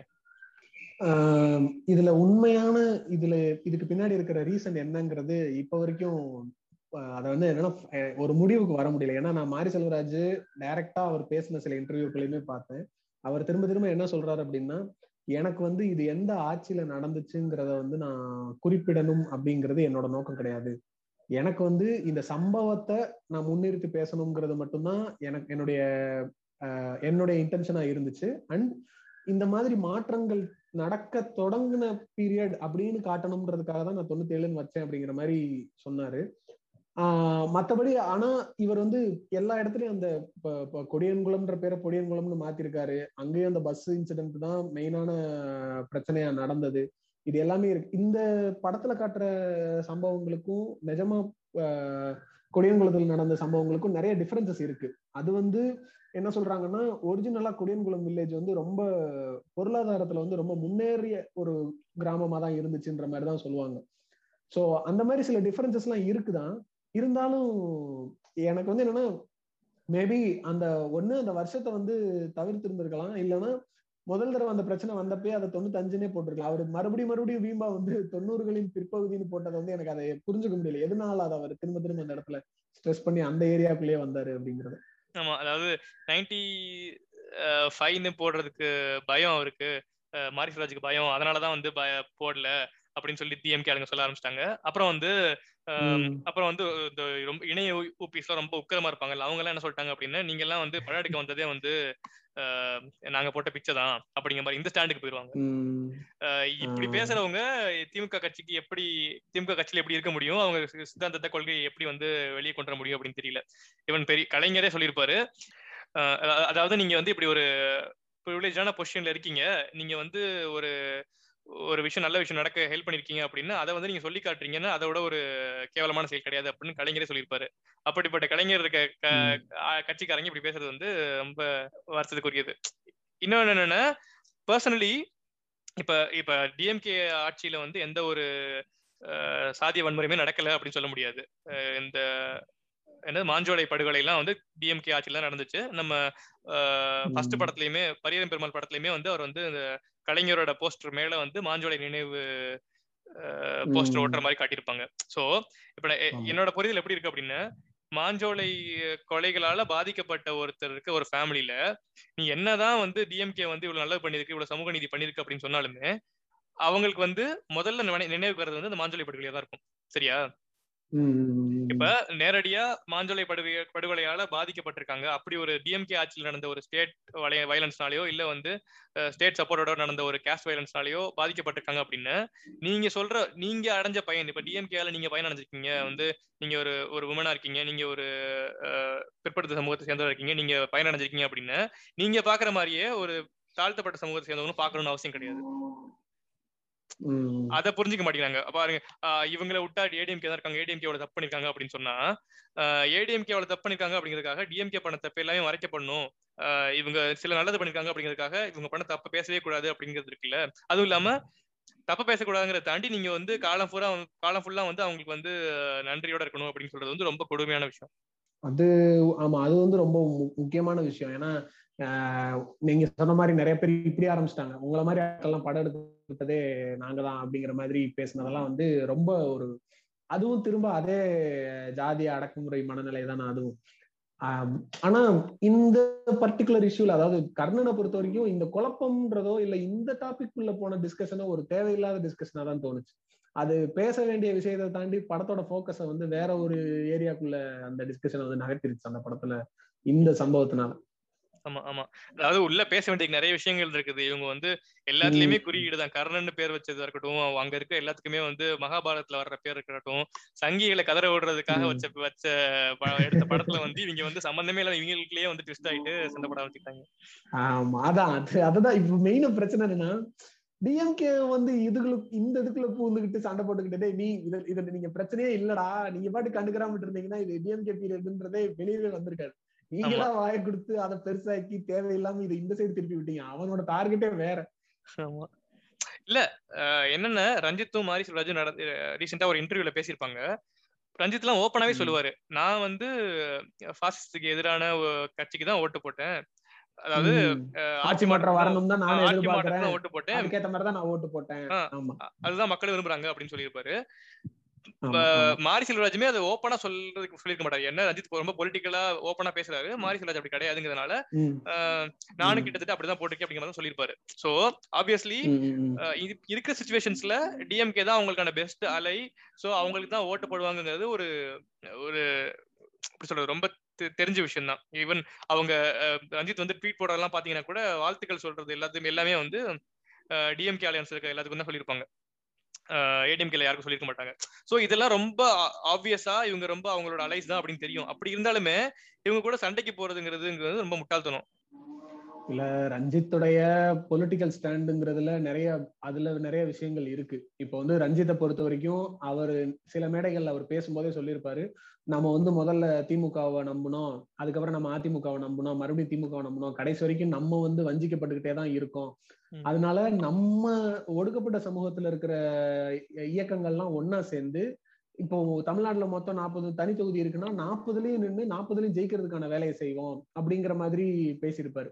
இப்ப இதே இந்த விஷயத்த இது வந்து என்னன்னா ரஞ்சித் கிட்ட இருக்க வைக்கக்கூடிய ஒரு மாற்று கருத்துன்னு அதாவது ரஞ்சித்துக்கு சப்போர்ட் பண்ற ஆட்களே கூட வைக்கக்கூடிய அவருடைய அரசியல் நிலைப்பாட்டுல வைக்கக்கூடிய மாற்று கருத்து அப்படின்னா திரும்ப திரும்ப ரஞ்சித் வந்து ஒடுக்கப்பட்ட மக்களுக்காக பேசுறாரு. ஆனா ஒடுக்கப்பட்ட மக்கள் வந்து மெயின் ஸ்ட்ரீம் சமூகத்தோட கலந்து அந்த அந்த வித்தியாசங்கள் இல்லாம போகிறதுக்கான வேலைகள்ல அவர் எடுக்கிற சில ஸ்டாண்ட் வந்து வேற டைரக்ஷனை நோக்கி போகுதுன்ற மாதிரி சொல்லியிருப்பாங்க. திருமா திருமா இருக்காருல்ல அவர்கிட்ட வந்து ஒரு இன்டர்வியூல இந்த கொஸ்டினை கேட்டிருப்பாங்க. இப்ப ரீசெண்டா அந்த எலெக்ஷன் சமயம் நடந்தப்போ வந்து இந்த மாதிரி ரஞ்சித் வந்து இந்த மாதிரி சொல்றாருல்ல. இப்போ இது வந்து ஒடுக்கப்பட்ட சமூகங்கள் எல்லாம் சேர்ந்து வேலை செஞ்சு நம்மளுக்குன்னு ஒரு ஒரு ஒரு நாற்பது பேரை நம்ம சட்டமன்றத்துக்கு அனுப்பணும்னா நம்மளுக்காக பேசுறவன் அங்க போய் பேசுவான்லன்ற மாதிரி சொன்னாரு அப்படின் போது அப்ப திருமாவளவன் சொல்லுவாரு நான் வந்து இத்தனை வருஷமா நான் போராடிக்கிட்டு இருக்கிறது வந்து திரும்பவும் இந்த சமூகத்தை வந்து பொது சமூகத்துல இருந்து தனிப்பட்டு கொண்டு போய் நிறுத்துறதுக்காக கிடையாது. இது ஏற்கனவே தனிப்பட்டு தான் கிடக்கு. ஆனா இந்த சமூகம் எல்லா சமூகங்களோடையும் சேர்ந்து ஒரு பொது நீரோட்டத்தோட கலந்து இந்த வித்தியாசங்கள்லாம் மாறணுன்றதுக்காக தான் நான் போராடிக்கிட்டு இருக்கேன். இப்ப நான் திரும்பவும் போய் இவங்களுக்காக தனியா ஒரு இயக்கம் அதாவது இவங்களுடைய குரலை பேசுறதுக்காக நான் பேசுவேங்கிறது உண்மை. ஆனா நான் வந்து முழுக்க முழுக்க ஒரு தலித்துகளுக்கான இயக்கம்னு நான் உருவாக்குனேன்னா இது மறுபடியும் இந்த சமூகம் வந்து ஒதுக்கப்பட்டுக்கிட்டே தான் இருக்கப்படுமே தவிர இது பொது நீரோட்டத்தோட சேரவே சேராது. இது இந்த பர்பஸையே கெடுத்துரும் அப்படிங்கிற மாதிரி சொல்லியிருப்பார்.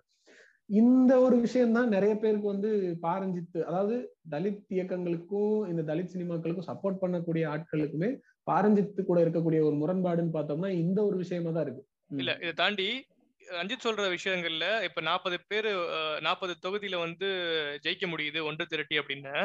அவங்களுக்கான ரெப்ரஸன்டேஷன் அதிகமாகும்ல. நீங்க என்னதான் வந்து சோசியலா இல்ல உங்க உங்க மைண்ட்ஸ்ல வந்து நீங்க ட்ரை பண்ணாலுமே ரெப்ரஸன்டேஷன் ரொம்ப முக்கியமான விஷயம். இப்ப வந்து என்னதான் வந்து டிஎம்கே அலையன்ஸ்ல இருந்து இவங்க ஆறு ஆறு நாலு ஜெயிச்சாலுமே அவங்களுக்கு வந்து ஒரு சீட் கிடைக்காது. எம்எல்ஏ சீட் கிடைக்காது இல்ல மினிஸ்ட்ரி கிடைக்காது.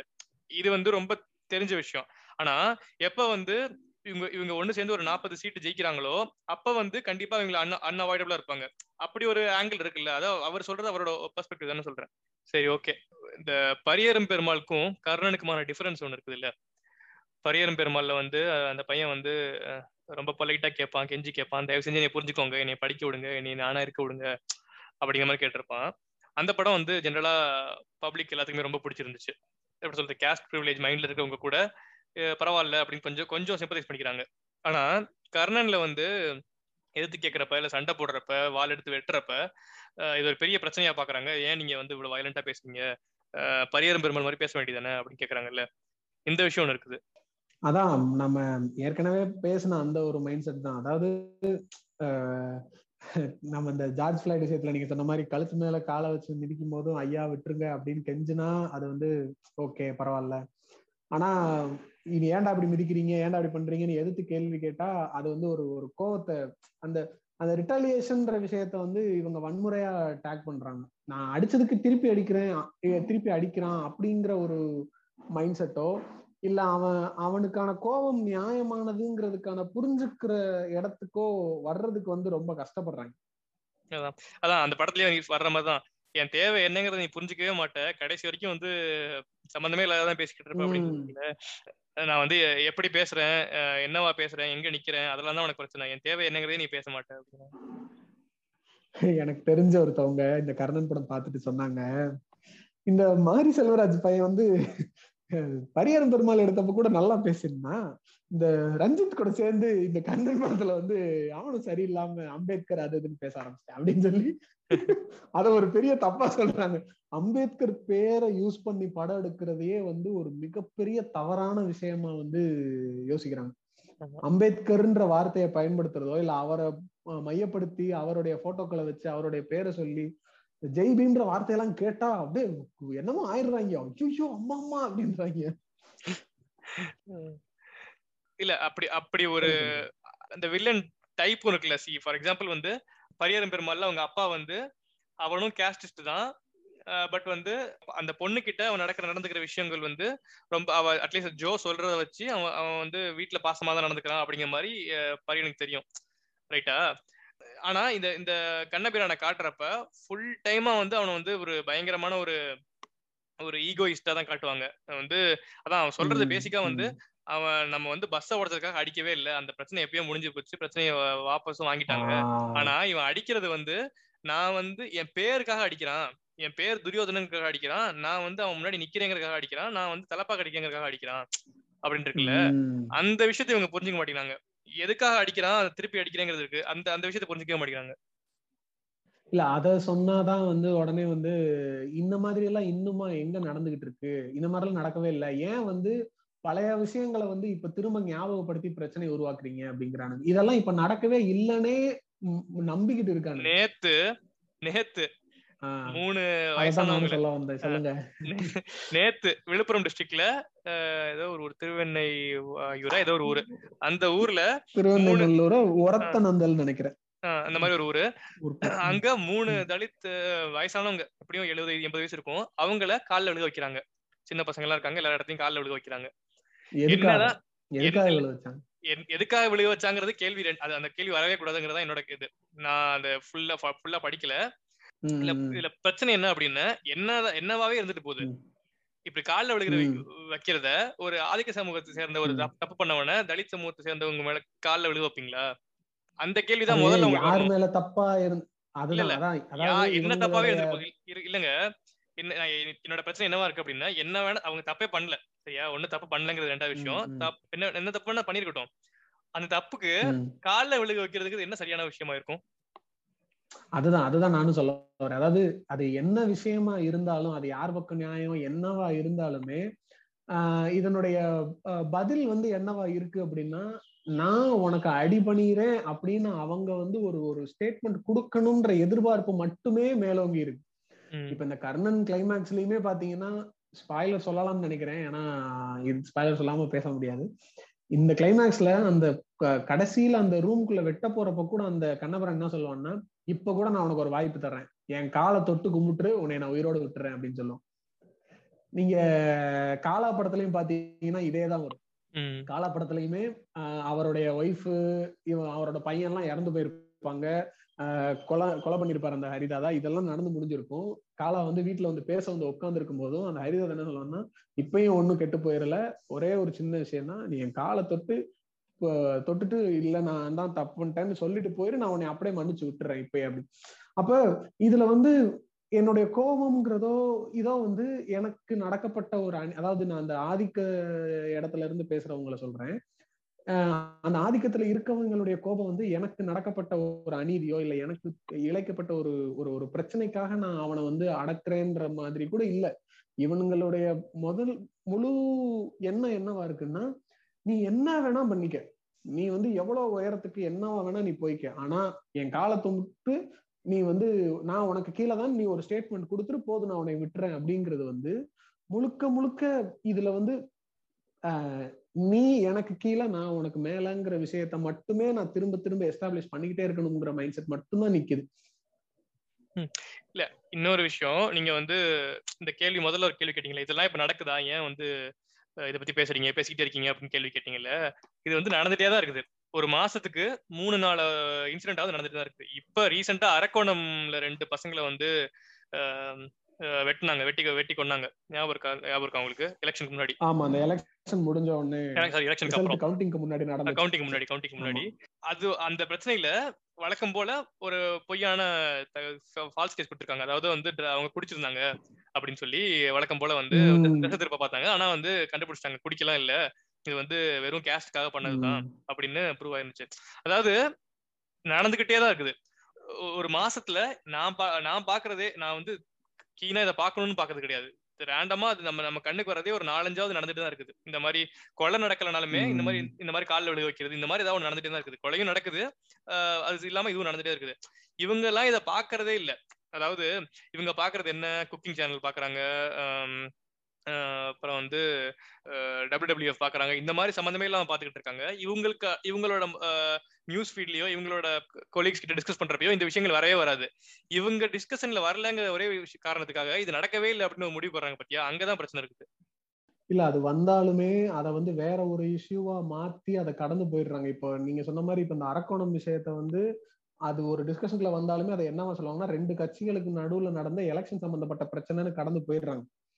அதுல உண்மையான காரணம் இதுவாதான் இருக்குங்கிறத பாக்குறதுக்கு ரெடியா இல்ல.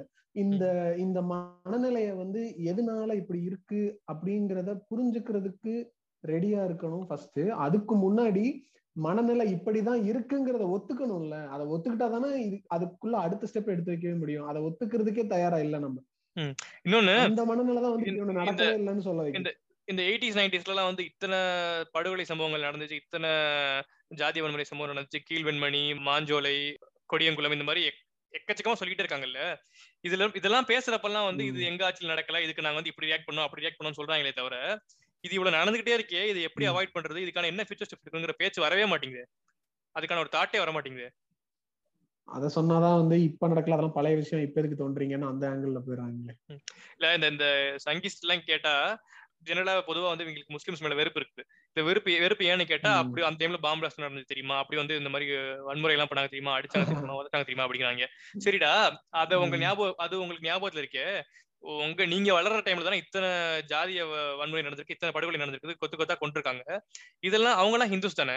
அவங்க அந்த ஹிந்துஸ் அந்த ஹிந்துஸை வந்து கொலை பண்ணது ஹிந்துஸ் தானே? அப்பெல்லாம் உங்களுக்கு ஏன் கோவமே வர மாட்டேங்குது அப்படின்னு கேட்டா அதுக்கு பதில் இருக்காது. அவங்க ஹிந்துஸ் தானேன்னு கேட்டா ஆமான்னு சொல்லுவாங்க. ஆனா அவங்க சாகிறப்ப அவங்க ஹிம்சா கன்சிடர் பண்ணவே மாட்டாங்க. அப்புறம் சரி இந்த கர்ணன் படத்தை பத்தி பேசுறப்ப இன்னொரு மாதிரி வித்தியாசமா உருட்டுறாங்க. இந்த படத்துல வந்து நிறைய விஷயங்கள் ஒட்டவே இல்ல ஏஸ்தரிக்கா சரியே இல்ல. விட்டுறாதீங்க எப்போ பாட்டு வந்து எனக்கு வந்து மேட்சே ஆகல சிங்கே ஆகல படத்துல. என்னது அது வந்து பொம்மை எல்லாம் ஆடிக்கிட்டு இருக்குது? அப்புறம் வந்து என்ன கனவுல எல்லாம் வருது இதெல்லாம் வந்து நல்லாவா இருக்குது? அப்படின்னு கேக்குறாங்க. அதாவது இவங்களுக்கு வந்து எல்லாருக்குமே ஒரு மனநிலை என்னன்னா இப்ப மாரி செல்வராஜுங்கிறவர் யதார்த்த சினிமா எடுக்கிறாரு. அப்ப யதார்த்த சினிமாக்கள்ல வந்து நீங்க நடைமுறைக்கு சாத்தியம் இல்லாத விஷயமெல்லாம் வைக்கிறீங்கிற மாதிரி ஒரு ஆங்கிள் இதை ட்ரீட் பண்றானுங்க. இது அப்படி இல்ல. இப்ப இந்த இந்த கர்ணன் படத்துடைய கதையிலேயே அந்த காட்டு பேச்சுங்கிற கேரக்டரு இப்போ மாரி செல்வராஜ்கிட்ட வந்து எப்பயுமே இந்த இந்த சிம்பாலிக்கா சில விஷயங்களை வைக்கிறது வந்து அதை அவரை அவர் தொடர்ந்து கான்சியஸா பண்ணிக்கிட்டே இருக்காரு. இப்போ பரியர் பெருமாள்ல பார்த்தோம்னு வச்சுட்டீங்கன்னா கருப்பிங்கிற அந்த கேரக்டர் வந்து ஃபர்ஸ்ட் சீன் ஓப்பனிங் சீன்லயே இறந்துரும். ஆனா அந்த கருப்பி வந்து கடைசி வரைக்கும் அந்த படத்துல டிராவல் ஆகிக்கிட்டே இருக்கும். நீங்க வந்து உடனே அதென்ன செத்து போனதை போய் ஆவி மாதிரி காட்டுறீங்க? நீங்க கடவுள் நம்பிக்கை இல்லைன்னு சொல்றீங்க அப்புறம் ஆவி மாதிரி காட்டுறீங்களே கரெக்டானு கேட்க கூடாது அது அது அது எதோடைய ஒரு ரெப்ரசன்டேஷன் அவர் வைக்கிறாருங்கிற அந்த புரிதல் தான் தேவை. இப்ப இந்த படத்துலயும் காட்டு பேச்சுங்கிறது வந்து அது வந்து ஒரு ஒரு ஒரு ரெப்ரசன்டேஷன் இந்த மாதிரியான அநீதிகளால உயிர் விட்டு அல்லது ஏதாவது ஒரு கொடுமைக்கு உள்ளாக்கப்பட்ட பெண்களினுடைய பெண் குழந்தைகளினுடைய ரெப்ரசன்டேஷனா தான் அந்த காட்டு பேச்சுங்கிறத காட்டுறாரு. அந்த காட்டு பேச்சுங்கிறது அது ஒரு ஒன் ஆஃப் இன்சிடென்ட் கிடையாது. அது ஒன்னும் ஒரு பொண்ணு மட்டும் தான் இறந்திருக்கா இது கர்ணன் குடும்பத்தை மட்டும் தான் நடந்துச்சு அப்படிங்கிறது கிடையாது. அந்த பாட்டுலயுமே கூட நிறைய பொண்ணுங்க ஆடுவாங்க. கரெக்டா? சோ இந்த மாதிரி வந்து பஸ் நிக்காம போயிட்டு சாகிறதுங்கிறது வந்து ரெகுலரா நடக்கிற ஒரு விஷயம். சோ எல்லா குடும்பத்திலயுமே அது நடந்திருக்கும். நடந்திருக்குது அப்படிங்கிறதுக்காக ஒரு ரெப்ரஸன்டேஷன் நான் பாக்குறேன் அதை. ஆமா. அதாவது இப்போ நீங்க இந்த இந்த குலதெய்வ வழிபாடுகள்லாம் சொல்லுவாங்கல்ல இந்த நாட்டார் தெய்வங்கள்னு சொல்லுவாங்கல்ல இதுல நீங்க நீங்க அந்த கதைகள்லாம் கேட்டிருக்கீங்களான்னு தெரியல. நான் ஒரு சில கதைகள் எனக்கு நான் கேள்விப்பட்டிருக்கேன். அதுல வந்து இந்த வழிபடக்கூடிய வழிபடக்கூடிய பெண் தெய்வங்களா இருக்கிறவங்க எல்லாம் பாத்தீங்கன்னு வச்சுக்கோங்களேன் ஏதோ ஒரு சமூக அநீதியால கொலை செய்யப்பட்டவங்களா ஊரே ஊரே சேர்ந்து ஒதுக்கப்பட்ட ஒரு பெண்ணா இருப்பாங்க. ஒரு ரெண்டு மூணு கதைகள் நான் கேள்விப்பட்டிருக்கேன். பட் அதனுடைய உண்மையான கதை எனக்கு கரெக்டா ஞாபகம் இல்லாதனால நான் இப்ப அதை மென்ஷன் பண்ணல. ஒரு எக்ஸாம்பிளுக்கு சொல்லணும்னா இந்த கோயம்புத்தூர் சைடு பொள்ளாச்சி சைடு மாசாணி அம்மன் ஒரு கோயில் இருக்கும். கேள்விப்பட்டிருக்கீங்களா? ஆமா. அந்த கோயில் வந்து என்ன அப்படின்னா அந்த தெய்வம் வந்து ஆக்சுவலா கர்ப்பிணியாவே இறந்த ஒரு பொண்ணு. அவங்க வந்து ஏதோ ஒரு சில காரணங்களுக்காக அந்த ஊரால ஒதுக்கப்பட்டு அவங்க நிறமாச கர்ப்பிணியா இருக்கும் போதே அப்படியே இறந்தவங்க அப்படிங்கிறதுனால இப்ப அவங்க வந்து தெய்வம் ஆயிட்டாங்க. இது ஆக்சுவலா எடுத்து பார்த்தோம்னா அவங்களுக்கு நடந்த ஏதோ ஒரு அநீதியாலதான் அவங்க இறந்து போயிருக்காங்க. அதை மேபி அதை மறைக்கிறதுக்காக அவங்கள தெய்வமாக்கப்பட்டு இருக்காங்க அப்படிங்கிற மாதிரி நிறைய கதைகள் வரும் இந்த நாட்டார் தெய்வங்கள்ல. இப்ப இந்த காட்டு பேச்சுங்கிற உருவகம் வந்து அவர் வைக்கிறதுக்கான காரணம் இந்த மாதிரி அநீதியால இறந்து போன மக்க பெண் குழந்தைகளையோ இவங்களையோ வந்து தெய்வமாக்கப்பட்டு அவங்களுக்கு நடந்த அநீதிக்கான பதில் இல்லாமலே போயிட்டு இருக்குல்ல? அந்த பதில தேடிதான் அந்த படத்துல அந்த காட்டு பேச்சு எட்டி பார்த்துக்கிட்டே இருக்கு. எப்ப இந்த சேஞ்ச் நடக்குது? எப்ப இந்த மக்கள் மாறுறாங்க? அந்த அந்த கழுதையை வச்சு ஒரு டயலாக் வரும். இந்த கழுதை ஏன் இப்படியே சுத்திக்கிட்டே இருக்கு அப்படின்னும் போது வந்து லால் சொல்லுவாரு அது கால் கட்டிருக்கதே தெரியாம அது சுத்திக்கிட்டு இருக்கு அப்படிங்கிற மாதிரி சொல்லும்போது சரி நம்ம யாராவது அவுத்து விட வேண்டியதானே அப்படின்னு தனுஷ் சொல்லுவாரு. அப்ப லால் வந்து என்ன சொல்லுவாருன்னா இல்ல இல்ல அதெல்லாம் நம்ம யாருமே அந்த முடிச்சு அவுக்க முடியாது. அதுவா அத்துக்கிட்டு போனாதான் உண்டு அப்படிங்கிற மாதிரி சொல்லுவாங்க. இந்த இந்த டயலாகோட அர்த்தமே வந்து அதுதான். இந்த மக்களை வந்து வேற ஒரு ஆள் வந்துதான் அந்த கட்டை அவுத்து விட்டு அவங்க முன்னேற முடியும் அவங்களுடைய அடக்குமுறையில இருந்து வெளியே வர முடியும்ன்றது அது சாத்தியம் இல்லாத ஒரு விஷயம். அவங்களே அந்த கட்டை விட்டு வெளியே வந்தா மட்டும்தான் நடக்கும்ன்றதுதான் அந்த டயலாகோட அர்த்தம். அண்ட் அதே தான் நடக்கும். அந்த பஸ்ஸ அடிக்கிற சீனுக்கு முன்னாடி தான் நம்ம இவரு தனுஷ் வந்து அந்த கயிறை அத்து விடுவாரு. அத்து விட்ட உடனே அந்த கழுதை வந்து நேரா ஏறி போய் அந்த காட்டுப்பேச்சு கிட்ட போய் நிக்கும். ஆமா. இத வந்து நம்ம ஒரு சீனா இல்ல நீங்க சொன்ன மாதிரி அது ஒரே ஒரு பொண்ணுடைய கதையா அப்படி பார்க்க முடியாது. இது வந்து அவர் அவர் அதை அதை சிம்பாலிக்கா ரெப்ரசன்ட் பண்ண ட்ரை பண்றாரு. இன்னொரு இன்டர்வியூல கூட ஒருத்தர் கேட்டிருந்தாங்க மாரி செல்வராஜ் வந்து ஒரு சில அவர் பண்ண கரண் படத்துல வந்து ஒரு சில சீனை சொல்லி வந்து இந்த இதுக்கு இதுதான் ரீசனா இந்த இதுக்கு இதுதான் ரீசனான்ற மாதிரி கேட்கும்போது அவர் மாரி செல்வராஜ் சொல்லுவாரு ஒரு படைப்பாளி கிட்ட போய் உன்னுடைய படைப்போட அர்த்தம் இதுதான் கேட்கறத விட ஒரு பெரிய வன்முறையே கிடையாது அப்படின்னு விஷயம் சொல்லுவாரு. நான் ஒரு விஷயத்த ஒரு ஒரு விஷயத்த அஹ், ஒ- ஒண்ணு யோசிச்சு வச்சிருக்கேன். ஆனா சில பேர். வந்து நான் நினைச்சதை விட ரொம்ப பயங்கரமா வந்து ரொம்ப அருமையா சொல்றாங்க அத. அப்படி நினைச்சிட்டு இருக்கவங்கிட்ட போயிட்டு. நான் இதுதான் நினைச்சேன் அப்படின்னு நான் சொல்லேன்னு வச்சுக்கோங்களேன். அது வந்து என்னோட ஆர்ட் ஃபார்ம்க்கு. நான் பண்ற இன்ஜஸ்டிஸ் ஆயிரும். ஒரு ஆர்ட் வந்து எப்பவுமே. வந்து பாக்குறவங்க எத்தனை பேர் பாக்குறாங்களோ அத்தனை விதமா மேனிஃபெஸ்ட் ஆகும். சோ வந்து அவங்க அவங்கள நினைக்க நினை- என்ன நினைக்கிறாங்களோ அதை உண்ணும் அப்படின்னு சொல்லியிருப்பாரு. அண்ட் இன்னொன்னு வந்து அந்த அந்த அந்த வியூ வந்து எவால்வ் ஆகிக்கிட்டே இருக்கும். இப்போ இப்ப நான் சொல்றேன்ல இப்ப இந்த நாட்டார் தெய்வங்கள் இதெல்லாம் நான் சொல்றேன்னா இது எனக்கு தெரிஞ்ச நான் கேள்விப்பட்ட கதைகளை வச்சு நான் புரிஞ்சதை வச்சு நான் ஒண்ணு சொல்றேன். இதுதான் மாரி செல்வராஜ் நினைச்சாருன்றது கிடையாது. ஏன்னா அவர் எந்த இடத்துலயும் அவர் சொல்லவே இல்லை. அவர் சொன்ன விஷயமும் என்ன அப்படின்னா நான் இதுதான் அப்படின்னு சொல்லணும்னு நினைச்சிட்டேன் அப்படின்னா நான் நேரடியாவே சொல்லிட்டு போறேனே. நான் ஏன் அதை வந்து ஒரு குறியீடா காட்டணும்? அதை. டைரக்டா சொல்லிடுவேன்ல குறியீடா காட்டுறேன்றப்ப அது என்ன அர்த்தம்னா அந்த குறியீடு வந்து ஒவ்வொரு காலகட்டத்துக்கு ஏத்த மாதிரி அது எவால்வ் ஆகிக்கிட்டே இருக்கும்.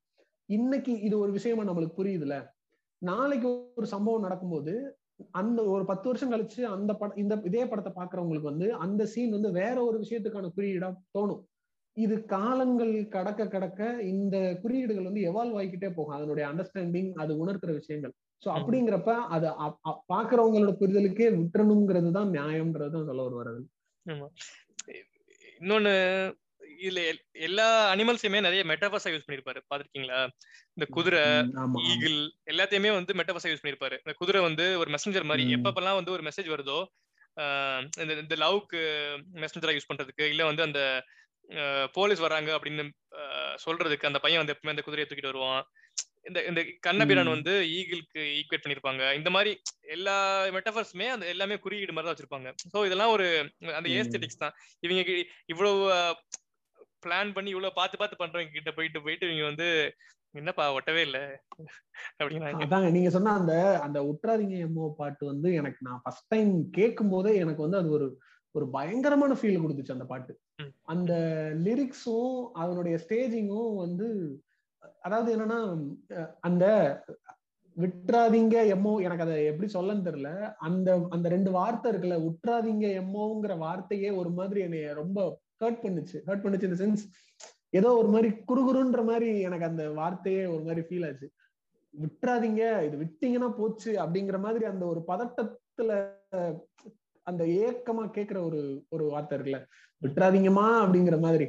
அந்த இத அந்த லைன்ல அவங்க எக்ஸ்பிரஸ் பண்றதும் அந்த சீனை பாத்தீங்கன்னா அது அது அது முழுக்க முழுக்க அது அப்படியே பொருந்தி போகுது. அந்த. சீனோட எக்ஸ்பிரஷனை அந்த வார்த்தையால மட்டும்தான் எக்ஸ்பிரஸ் பண்ண முடியுங்கிற மாதிரி தான் இருந்துச்சு. ஏன்னா அது வந்து சாதாரண ஒரு விஷயம் இல்ல. அன்னைக்கு அந்த அந்த சீன்ல அவங்க அந்த ஒரு போருக்கு தயாராகிற மாதிரி தயாராகிற அந்த இடம் வந்து சும்மா ஏதோ ஒரு விஷயத்த ஒரு சின்ன விஷயத்துக்காக அவங்க சண்டை போடல. பல வருஷமா அந்த கூட் அந்த கூட்டம் வந்து ஒரு காரணத்துக்காக ஒடுக்கப்பட்டுக்கிட்டு இருக்கு வாய்ப்புகள் மறுக்கப்பட்டுக்கிட்டு இருக்கு. இந்த இடத்த நீங்க விட்டீங்கன்னா இதுக்கப்புறம் நம்மளுக்கு மொத்தமா போச்சுன்ற ஒரு மனநிலையில அவங்க போராட்டத்தை எடுக்கணும்னு நினைச்சிட்டு இருக்கும்போது அந்த இடத்துக்கு இதுதான் சரியான ஒரு ஆஹ் இதா இருந்துச்சு. எனக்கு எனக்கு ரொம்ப நான் இவ்வளவு எக்ஸைட் ஆகி பேசுறது காரணம் என்னன்னா நம்ம நிறைய விஷயங்களை கற்பனை பண்ணும் பண்ணுவோம். ஒரு கிரியேட்டரா பண்றாங்க கொண்டு வர்றாங்க. அந்த அந்த ஜஸ்டிபிகேஷன் இருக்குல்ல? ஆமாடா இந்த சுச்சுவேஷனுக்கு இதுதான்டா கரெக்ட்னு நம்மள ஃபீல் பண்ண வைக்கிறாங்கல்ல. அதெல்லாம் எப்படி அவங்களுக்கு அந்த ஒரு அந்த அது தோணுதுங்கிறதே ரொம்ப ஆச்சரியமா இருந்துச்சு. அதான் இன்னொன்னு கூட அந்த பரியரும் பெருமாளுக்கான ரெஃபரன்ஸ் கூட வச்சிருப்பாங்க இந்த படத்துல. ஒரு தாத்தா அந்த லாஸ்ட்ல லாஸ்ட் சீன்ல வந்து அஞ்சாறு தாத்தாக்கள் இறந்து இறந்த மாதிரி காட்டுவாங்கல்ல போட்டோ காட்டுவாங்க. அதுல ஒருத்தரோட பேர் பரியரும் பெருமாள் இருக்கும். பாத்துக்கீங்களா அப்படியா ஆமா பாத்துருக்கீங்களா? ஆமா ஒருத்தரோட பேர். பரியரும் பெருமாள் இருக்கும். இன்னொன்னு என்னன்னா இந்த இந்த மாதிரி ஒரு நரேட்டிவ் வந்துட்டே இருக்கும். ஒரு பையன் அந்த குதிரையை வச்சுட்டு இருக்கான்ல அவன் தான் வந்து பரியர பரியனா இருக்க பரியனா இருக்க சான்ஸ் இருக்கும். உம் அவன் தான் வந்து அடுத்த காலத்துல படிச்சு வந்து வெளியே முன்னேற வர்றான் அப்படிங்கிற மாதிரி இருக்கும். இன்னொன்னு என்னன்னா குதிரை பரின்னா குதிரை பரியரும் பெருமாள்ங்கிறதுனால வந்து அந்த குதிரை திருவண்ணா ஆ காமிச்சிருப்பாங்க அப்படிங்கிற சொல்லுவாங்க. சோ அதான் இது எல்லாமே நம்மளோட திங்கிங்ஸ் நம்மளோட மேனிஃபெஸ்டேஷன்ஸ் இதுதான் அப்படின்னு சொல்லி இப்ப மாரி செல்வராஜ் ம் வைக்கவே இல்லை. பட் வந்து எப்படி ஒவ்வொருத்தவங்களும் பாக்குறாங்கிறது மாறும். இந்த இந்த கர்ணன்லயே ரெண்டு கேரக்டர்ஸ் பத்தி நம்ம பேசி ஆகணும் ரொம்ப முக்கியமான கேரக்டர்ஸ் இந்த கண்ணபீரனுக்கு ஈக்குவலான ஒரு வயலன்ஸ் அதாவது இந்த அழகம் பெருமாள் இருக்கார்ல அவர் நடிச்சிருப்பாரு. அந்த கவுன்சிலரா ஏதோ ஒரு நடிச்சிருப்பார்ல. அவர் வந்து இந்த வார்த்தை சொல்லுவாரு. ம். "உம், அவங்க கிட்ட போய் சண்டை போட்டுக்கிட்டு இருக்க. அவங்க வந்து இப்படி டெய்லி நம்ம கிட்ட வந்து கேட்டுட்டு இருக்காங்க. பஸ் இல்லாம கஷ்டப்பட்டு இருக்காங்க. அதை பார்த்து ரசிப்பியா? அதை விட்டுட்டு போயிட்டு அவங்க கூட சைக்கு சமமா ஆ சண்டை போட்டுட்டு இருக்க அப்படின்னு இதுதான் இது கண்ணபிரான் பண்ணதை விட அதிகமான வயலன்ஸ் இது. இது எப்படி ஒருத்த ஒருத்தன் படுற கஷ்டத்தை பார்த்து ரசிக்கிறது. ஒருத்தனை ஒருத்தனை நீ அடிமைப்படுத்துங்கிறத தாண்டி ஒருத்தன் ஒருத்தன் கஷ்டப்படுத்த ஒருத்தன் கஷ்டப்படுறத ரசிக்கிற. அது வந்து சாடிஸ்டிக் பிஹேவியர் அது ரொம்ப கேவலமான விஷயம். அது ரொம்ப நார்மலா பண்ற விஷயம் தான் அது நம்ம ஊர்ல இதெல்லாம். இவங்க எல்லாம் விட மோசமானது யாருன்னா நம்ம கலெக்டர் ஒரு ஒரு அந்த படத்துல ஒரு லாஸ்ட் சீன்ல ஒரு கலெக்டர் வருவாரு. அந்த ஃபைட் நடக்கிறதுக்கு முன்னாடி அந்த அடிக்க அடிப்பாங்களா அதுக்கு முன்னாடி வருவாரு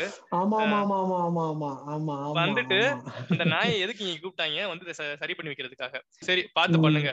அப்படி உயிர் போயிடக்கூடாது அப்படின்னு சொல்லிட்டு சொல்லிட்டு போயிடுவாரு. இந்த நாய்ங்க எல்லாம் எதுக்கு படிச்சு வந்து ஐஏஎஸ் ஆறாங்கன்னு தெரியல. அதாவது ஒரு மீன் போட்டிருந்தாங்க. Show me show me the will show me the perfect villain அப்படின்னு இருப்பாங்க. ஃபர்ஸ்ட் வந்து அந்த கண்ணபிரான காமிச்சிருப்பாங்க. அப்புறம் வந்து no I said real villain அப்படிம்பாங்க. அப்புறம் வந்து அழகம் பெருமாளை காமிச்சிருப்பாங்க. No I said the perfect villain அப்படின்னு கேட்பாங்க. அப்புறம் வந்து கலெக்டர் காமிப்பாங்க. தட்ஸ் பெர்ஃபெக்ட் அப்படின்னு அந்த மாதிரி. அந்த மாதிரி. அதான் இது எதுக்கு வந்து ஸ்டேட் வயலன்ஸ் அப்படின்னு சொல்றாங்கன்னா இது வெறும் அந்த கண்ணபிரானோட வெறும் ஈகோ ஈகோக்காக நடக்கிற விஷயம் கிடையாது இது. இது வந்து ஸ்டேட் நடத்துது. அவங்க வந்து அப்ரஸ்டு பீப்புள் அவங்க மேல வந்து இந்த வன்முறையை திணிக்கலாம் அந்த பண்ணலாம் அப்படின்னு ஒரு அட்மினிஸ்ட்ரேட்டர் ஒரு ஐஏஎஸ் சொல்றாரு அப்படின்னு அதுதான் ஸ்டேட் வயலன்ஸ் சொல்றாங்க. சும்மா ஒருத்தர் ரெண்டு பேர் சண்டை போடுறது வந்து ஸ்டேட் வயலன்ஸ் சொல்ல மாட்டாங்க.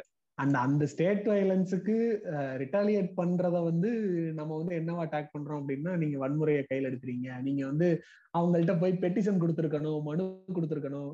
சட்ட ரீதியா அணு அணு அணுகிருக்கணும் இந்த விஷயத்த அப்படின்னு சொல்லி. அதுக்கு ஜஸ்டிபிகேஷன் அதான்.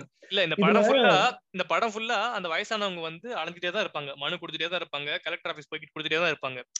இதெல்லாம் பார்த்துட்டு தான் இருக்காங்க. சரியா? இதெல்லாம் பார்த்தாலுமே நீங்க எதுக்கு அடிக்கிறீங்க? லீகலா போக வேண்டியதானே அப்படிங்கிற மாதிரி கமெண்ட்ஸ் வருது அப்படின்னா என்ன மாதிரி மனநிலை இதெல்லாம்? இல்ல அதுலதான் நீங்க சொன்ன மாதிரி அதையும் அவர் எஸ்டாப்ளிஷ் பண்ணிட்டாரு. இவன் என்னை இப்ப வந்து அடிச்சதே வந்து நான் பஸ் கேட்டதுக்காக கிடையாது. அப்படிங்கறதையும் அவர் அதை மென்ஷன் பண்ணி அதை எஸ்டாப்ளிஷ் பண்ணிட்டாரு. ஆனாலும் நம்ம மனசு வந்து அதை திரும்ப திரும்ப நீங்க பஸ்ஸுக்காக போராடணும் பஸ்ஸுக்காக மட்டும் போராட வேண்டியதானே எதுக்கு இந்த சண்டை வரீங்கன்ற மாதிரி திரும்ப அவங்க பக்கம் திருப்பி தான் வருது. இதுல அதான் எனக்கு ஒரு பாயிண்ட் வந்து நம்ம இப்ப பேசிட்டு இருக்கும்போது இப்ப அசுரன் இந்த மாதிரி படங்கள்லாம் வரும்போது கூட அதை வன்முறைன்னு சொல்றாங்க அப்படின்னும் போது அசுரனுக்கு கூட கர்ணன் அளவுக்கான எதிர்ப்பு வரல பொதுவா. அது எனக்கு என்ன தோணுச்சு அப்படின்னா அசுரனை எடுத்தது வெற்றிமாறன் அப்படிங்கிறதுனாலையும் கர்ணனை எடுத்தது மாரி செல்வராஜ்ன்றதுனாலயுமே இந்த பேச்சு வருது. அதாவது ஃபர்ஸ்ட் அந்த கதையில வரக்கூடிய கேரக்டர் அவன் ஒருத்தன் ஒடுக்கப்பட்ட சமூகத்துல இருந்து அவனே அவனுக்கான கேள்வியை கேட்கறதே பிரச்சனையா இருக்கு. அப்படிப்பட்ட ஒரு கதையை எடுக்கிறார்ல அந்த எடுக்கிறவரு ஒடுக்கப்பட்ட சமூகமா இல்லாம வெற்றிமாறன் மாதிரி ஒரு இடைநிலை சமூகத்துல இருந்து வர்றவரா இருந்தா ஓகே சரி அப்ப கூட இவன் தானே காப்பாத்துறான் அப்படிங்கிற மாதிரி ஒரு மனநிலையில வந்து ஒரு சாக்கு சொல்லி நம்மளை சாட்டிஸ்ஃபை பண்ணிக்கிடுவானுங்க போல. அந்த படத்தையும் எடுத்தவரும் மாரி செல்வராஜாவோ இல்ல பாரஞ்சிதாவோ இருக்கும்போதுதான் ஓ அப்ப நீயே இதை கேட்பையா அப்படிங்கிற கோவத்துலதான் கர்ணன் மேலான வன்மம் வந்து இன்னும் அதிகமா வெளிப்படுதுன்னு நினைக்கிறேன். ஆமா. இல்ல வெற்றிமாறன் எடுக்காம இதையே வந்து மணிரத்னமோ சங்கரோ எடுத்தேன்னு வச்சுக்கோங்க இட்ஸ் வா இட்ஸ் கல்ட் கிளாசிக் அப்படின்னு இருப்பாங்க. அதுதான். அதான் என்ன சொல்றாங்கிறத தாண்டி யார் சொல்றாங்கிறது இங்க பெரிய விஷயத்த ப்ளே பண்ணுது இல்ல இல்ல ஒரு பேர் கூட பேர் கூட என்ன பேர் வச்சிருக்கிறவன் இந்த வேலைகளை செய்யலாம். நான் சொல்ல நினைச்சிருந்தேன். அந்த பேர். கரெக்டா சொல்றீங்க. கபாலிங்கிற பேரு ஒரு ரஜினி படத்தோட டைட்டிலா வைக்கிறதுங்கிறதே ஒரு பெரிய விஷயம். ரஜினி வந்து பெரிய அரசியல். தலித்- தலித் ரஜினி தலித்தா நடிக்கிறது ரெண்டாவது. ரஜினி நடிக்கிற படத்தோட டைட்டில் வந்து கபாலின்னு வைக்கிறது எவ்வளவு பெரிய அரசியல் இல்ல கபாலினாலே இவங்க வந்து அந்த. படத்தோட dialogue- வர டைலாகே தான் அதேதான் அதான் அதான், நான் சொல்லுவேன் அந்த உடைய அர்த்தமே ரஞ்சித் வச்சதுக்கான காரணம் அந்த ஷாட் இருக்குல்ல அந்த ம். டயலாக் பேசும்போது அந்த ஷாட் வந்து ரஜினியை நேரா பார்க்க மாட்டேங்கிறீங்க கீழ இருந்து ரஜினியை வந்து லோ ஆங்கிள் காட்டியிருப்பாங்க அந்த அவர் மேல இருந்து பேசுவாரு ஒரு கபாலின்ற ஒருத்தன் வந்து மேல நின்று பேசுறதுன்றதே தமிழ் சினிமால நடக்காத ஒரு விஷயம். அவர் இந்த தமிழ் சினிமால இத்தனை வருஷமா கபாலியை நீங்க இப்படிதான்டா காட்டியிருக்கீங்கன்றது அந்த டயலாகோட அர்த்தமே. கபாலின்னு கூப்பிட்ட உடனே நம்பியாருக்குமே வந்து குனிஞ்சிட்டு நிப்பான்னு நினைச்சியா கபாலிடா அப்படின்றதே அது ஒரு அது ஜஸ்ட் ஒரு மாஸ் டைலாக் மட்டும் இல்ல அது ஒரு ஒரு பயங்கரமான ஒரு ஒரு அரசியலை சொன்ன ஒரு டைலாக் அது. சரி அதான் இப்ப நம்ம வந்து அப்போ ரஞ்சித் வந்து என்னென்ன மாதிரியான மாற்றங்களை கொண்டு வந்திருக்காரு அவரால் என்னென்ன மாற்றங்கள் நிகழ்ந்திருக்குங்கிறத பேச ஆரம்பிச்சதுதான் இந்த எபிசோடே இதுல அவர் சினிமாக்குள்ள என்ன மாதிரியான மாற்றங்கள் வந்திருக்குங்கிறத தான் இவ்வளவு நேரம் பேசணும் அண்ட் நம்ம முன்னாடியே மென்ஷன் பண்ண மாதிரி இவர் சினிமாவை தாண்டி இவர் ஒரு ஒரு ஒரு ஒரு ஒரு விஷன் வச்சிருக்காரு. இந்த தமிழ்நாட்டுல இருக்கக்கூடிய கலாச்சார அடிப்படையிலேயே இருக்கக்கூடிய பிரிவினைகளை வந்து மாத்தி எல்லாத்தையும் எல்லாருக்குமானதா மாத்தணுங்கிறது தான் அவருடைய விஷனா இருக்குது. இப்ப அதுல ஒரு எக்ஸாம்பிள் தான் நீங்க ஏற்கனவே சொன்ன அந்த கேஸ்ட்லெஸ் கலெக்டிவ்ன்ற விஷயம். உண்மையிலே கேஸ்ட்லெஸ் கலெக்டிவ் வந்து ஒரு மிகப்பெரிய ஒரு சக்சஸ்ஃபுல்லான ஒரு ஒரு பேண்ட் தான். நீங்க சொன்னீங்கல்ல இந்த சூப்பர் சிங்கர் மாதிரி ஒரு இடத்துல வந்து எண்பத்தஞ்சு பெர்சன்ட் வந்து அந்த பார்ப்பன சமூகத்தை சேர்ந்தவங்களா தான் இருக்காங்க அப்படின்னு. ரீசெண்டா இந்த என்ஜாய் என்ஜாமியோட பாட்டு ரிலீஸ் வந்து அங்க நடந்துச்சு. சூப்பர் சிங்கர்ல வந்து நடத்தினாங்க. அப்போ வந்து அறிவு வந்து அங்க வந்திருந்தார். அப்போ வந்து அறிவை கூப்பிட்டு நீங்க ஒரு பாட்டு சும்மா பாடுங்க அப்படின்னு சொல்லும்போது வந்து அறிவு வந்து இந்த கேஸ்ட்லெஸ் கலெக்டிவுடைய ஜெய்பி மேந்தம் ஒரு பாட்டு இருக்கு. ஜெய் ஜெய் பீம் என சொல்வோமே சாதிகள் இல்லை வெல்வோமேன்னு எல்லாம் வரும் அந்த பாட்டை அந்த மேடையில அவர் பாடுறாரு. எனக்கு வந்து எனக்கு அந்த பார்க்கும்போதே எனக்கு ஒரு பயங்கரமான ஒரு ஒரு ஒரு ஃபீல் இது சூப்பர் சிங்கர்ன்றது எத்தனை சீசனை நடந்துகிட்டு இருக்கிற ஒரு விஷயம். ஜூனியர் சீனியர்னு அதுல அவ்வளவு தூரம் வந்து ஆதிக்க சமூகத்தை சேர்ந்தவங்க முக்கியமா பார்ப்பனர்கள் மட்டுமே நிறைஞ்சு இருக்கக்கூடிய அந்த அந்த இதுல ஜெய்பீம்ன்ற வார்த்தையை வச்சு வார்த்தையை சொல்றதே ஒரு பெரிய விஷயமா இருக்கும்போது அந்த பாட்டை அறிவு அங்க நின்னு பாடுறதுன்றது சாதாரண விஷயமே இல்லை. அதுக்கு முழுக்க முழுக்க வந்து ரஞ்சித்துக்கு தான் அந்த கிரெடிட்டே போகணும். அதை எல்லாருமே என்ஜாய் பண்றாங்க. அந்த இப்போ இப்போ இப்ப இப்ப நடக்கிற சீசன்ல இருக்கிற இந்த ஒரு கானா சிங்கர் ஒருத்தர் பாடுறத வந்து உன்னிகிருஷ்ணன் அவரும் சேர்ந்து அவ்வளவு அழகா பாடிட்டு தான் இருக்காரு. அவங்க எல்லாம் ஆஹ் அதை வந்து அதை என்ஜாய் பண்ணி தான் அவங்க பண்றாங்க. இப்ப தாராவில இருந்து ஒரு ரேப்பர் ஒருத்தர் வந்திருக்காரு ஐஎன்ஆர்னு ஒருத்தர் அந்த சீசன்ல அவரு அவர் ஒரு ஸ்டைல்ல ஒண்ணு பண்றாரு. இத வந்து அவங்கள அந்த சமூகங்கள்ல இருக்கவங்களுமே வந்து எல்லாருமே வந்து பிரிவினைவாதிகளா இல்ல கர்நாடக சமயம் மட்டும்தான் பெருசுன்னு நினைச்சுக்கிட்டே இருக்கிறவங்கன்ற மாதிரி இல்ல. அவங்களுக்கு இதெல்லாம் கொண்டு போய் சேர்க்கப்படவே இல்லை. இது மட்டும் இல்ல, தான் மியூசிக்னு கொண்டு போய் இன்னொன்னு இந்த மாதிரி விஷயங்களை ஆட் பண்ணி அது வந்து டிஆர்பி இன்க்ரீஸ் பண்ணுங்கிறதுக்காக பண்றதும் ரெண்டாவது விஷயம். அவங்களுக்கு வந்து நிஜமாவே. பிடிக்குதா. பர்சனலா அட்டாக் பண்ற நினைச்சுக்க வேணாம். பட் முக்காவாசி அந்த அந்த அந்த ஜட்ஜஸா இருக்கிறவங்க முக்காவாசி பேர் கேஸ்டஸ் தான் இருப்பாங்க. அது வந்து அவங்களோட. ட்வீட்ஸ் எல்லாம் ஃபாலோ பண்ணிருந்தீங்கன்னா தெரியும் நீங்க இவரெல்லாம் இந்த ம். ஸ்ரீனிவாஸ்லாம் இருக்காருல்ல அவர்லாம் வந்து நீங்க ட்வீட்ஸ் எல்லாம் ஃபாலோ பண்ணீங்கன்னாலே தெரியும் கேஸ்டிஸ் தான் பேசுவாங்க. இந்த அந்த இடத்துல இப்ப அறிவை கொண்டு வர்றதோ இல்ல வந்து இந்த மாதிரி கானா சுதாகர் எல்லாம் கொண்டு வர்றதோ கமர்ஷியலைஸ் பண்றதுக்காக அவங்களுக்கு அந்த இடத்துல வேற வழி இல்ல பண்ணி தான் ஆகணும் நீங்க நீங்க அவர் எனக்கு தெரிஞ்சு ம். உள்மனசை தொட்டி கேட்டா அவருக்கு வந்து கர்நாடிக் சிங்கிங்கும் கானா சிங்கிங்கும் ஒண்ணு இல்லைன்னு தான் சொல்லுவார் அவரு வேற வழியே இல்லாம. அவர் அவர் பண்ற மாதிரி தான் இருக்கும் பட் பட் அதெல்லாம் இருந்தாலுமே நீங்க சொல்ற மாதிரி அந்த சமூகத்திலயும் எவ்வளவோ வந்து ப்ராக்ரஸிவா திங்க் பண்றவங்க இருக்காங்க. தி இன்ஃபேக்ட் தி எடுத்துக்கிட்டீங்கன்னா தி வந்து பிராமின் தான். அவங்க வந்து ஆமா, ஆமா. ஒரு அலையா இருந்துட்டு ஒரு இந்த மாதிரி ஒரு இந்த மாதிரி ஒரு ஆல்பம் வந்து அறிவு கூட சேர்ந்து கொடுக்கறதெல்லாம் வந்து அதெல்லாம் பாராட்டுக்குரிய விஷயம் தான். டி எம் கிருஷ்ணாவையும் நம்ம இந்த இடத்துல மென்ஷன் பண்ணணும்னு நினைச்சேன். எனக்கு வந்து எனக்கு எப்பவுமே எனக்கு எப்பவுமே இந்த டிஎம் கிருஷ்ணா எல்லாம் பாக்குறப்ப எப்படி தோணும் அப்படின்னு டிஎம் கிருஷ்ணா ஷின்லர்ஸ் லிஸ்ட் பாத்திருக்கீங்களா இல்ல ஷின்லர்ஸ் லிஸ்ட் பார்க்கலன்னா ஃபர்ஸ்ட் ஃபர்ஸ்ட் நீங்க இப்ப பாக்க இன்னைக்கு பார்க்க வேண்டிய படம் ஷின்லர்ஸ் லிஸ்ட் அதை பாருங்க சோ ஷின்லர்ஸ் லிஸ்ட்ல ஷின்லர் ஜோஜோ ரேபிட்ல வந்து ம். ஸ்கேரல் ஜான்சன் நடிச்சிருப்பாங்க இந்த. மாதிரி இந்த உங்க ரியல் லைஃப்ல இந்த டிஎம் கிருஷ்ணா இந்த மாதிரி கேரக்டர்ஸ்லாம் எனக்கு வந்து பயங்கரமான ரெஸ்பெக்ட் ரெஸ்பெக்ட் என் மனசுல இருக்கும் அவங்க மேல அவங்க என்னதான் வந்து. தாழ்த்தப்பட்ட சமூகத்தை சேர சேரலனாலும் இல்ல அவங்க வந்து என்னதான் வந்து அப்ரஸ் பண்ண படலனாலுமே ஒரு எம்பத்தைஸ் பண்ணிக்கிட்டு அவங்க கூட நிக்கிறாங்கல்ல அந்த விஷயம் ரொம்ப பெரிய விஷயம்.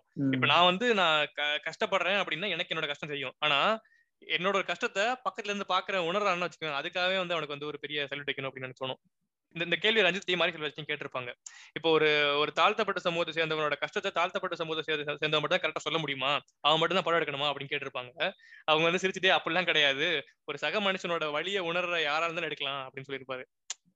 ஸோ அந்த அதான் அந்த கேஷ்லெஸ் கலெக்டிவ் அந்த மாதிரி ஒரு ஒரு அது ஒரு மிகப்பெரிய சக்சஸ்ஃபுல்லான ஒரு மூவ் அண்ட் அதுல ரீசெண்டா அந்த அதுல இருக்கக்கூடிய அந்த இசைவாணி அவங்க வந்து பிபிசியால ஐடென்டிஃபை பண்ணி அவங்க ஒரு அவார்டு வாங்கினாங்க.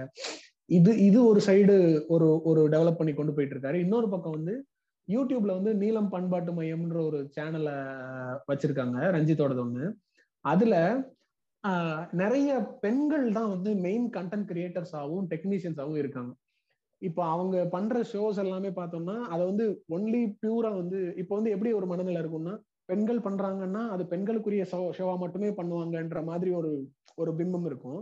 அதை மாத்தி சாதாரணமான ஷோஸ்ல ஆண்கள் எப்படி ஒர்க் பண்றாங்களோ அதே மாதிரி பெண்கள் ஒர்க் பண்ணலான்ற மாதிரி இப்போ அவங்க இந்த நீளம் பண்பாட்டு மையத்துல வர ஷோஸ் எல்லாம் பார்த்தோம்னா அந்த மாதிரி இருக்கும். அண்ட் அவங்க ரெக்ரூட் பண்ற ப்ராசஸ் எல்லாம் பாத்தீங்கன்னு வச்சுக்கோங்களேன் அதுல வந்து அவங்க மென்ஷன் பண்ணியே போட்டிருப்பாங்க. இந்த மாதிரி ஓபிசி எஸ்சி எஸ்டி இந்த மாதிரி பிரிவுல இருந்து வர்றவங்களுக்கு முன்னுரிமை கொடுக்குற மாதிரி பெண்களா இருந்தா அவங்களுக்கு இன்னும் முன்னுரிமை முன்னுரிமை கொடுக்குற மாதிரி இந்த மாதிரி ஆட்களை எடுத்து அவங்கள வந்து கண்டென்ட் கிரியேட்டர்ஸாகவும் டைரக்ஷன் சைடும் டெக்னிக்கல் டீம்லையும் இன்க்ளூட் பண்ணி அந்த சைடு அதை ஒரு தனியா ஒரு இதா நடத்திட்டு இருக்காரு. இந்த மாதிரி மல்டிபிள் பிளாட்ஃபார்ம்ஸ்ல நிறைய விஷயங்கள் வந்து முன்னெடுத்து பண்ணிக்கிட்டே இருக்காங்க. இன்னொரு முக்கியமான விஷயம் வந்து இந்த மார்கழியில் மக்கள் இசை அப்படிங்கிறது.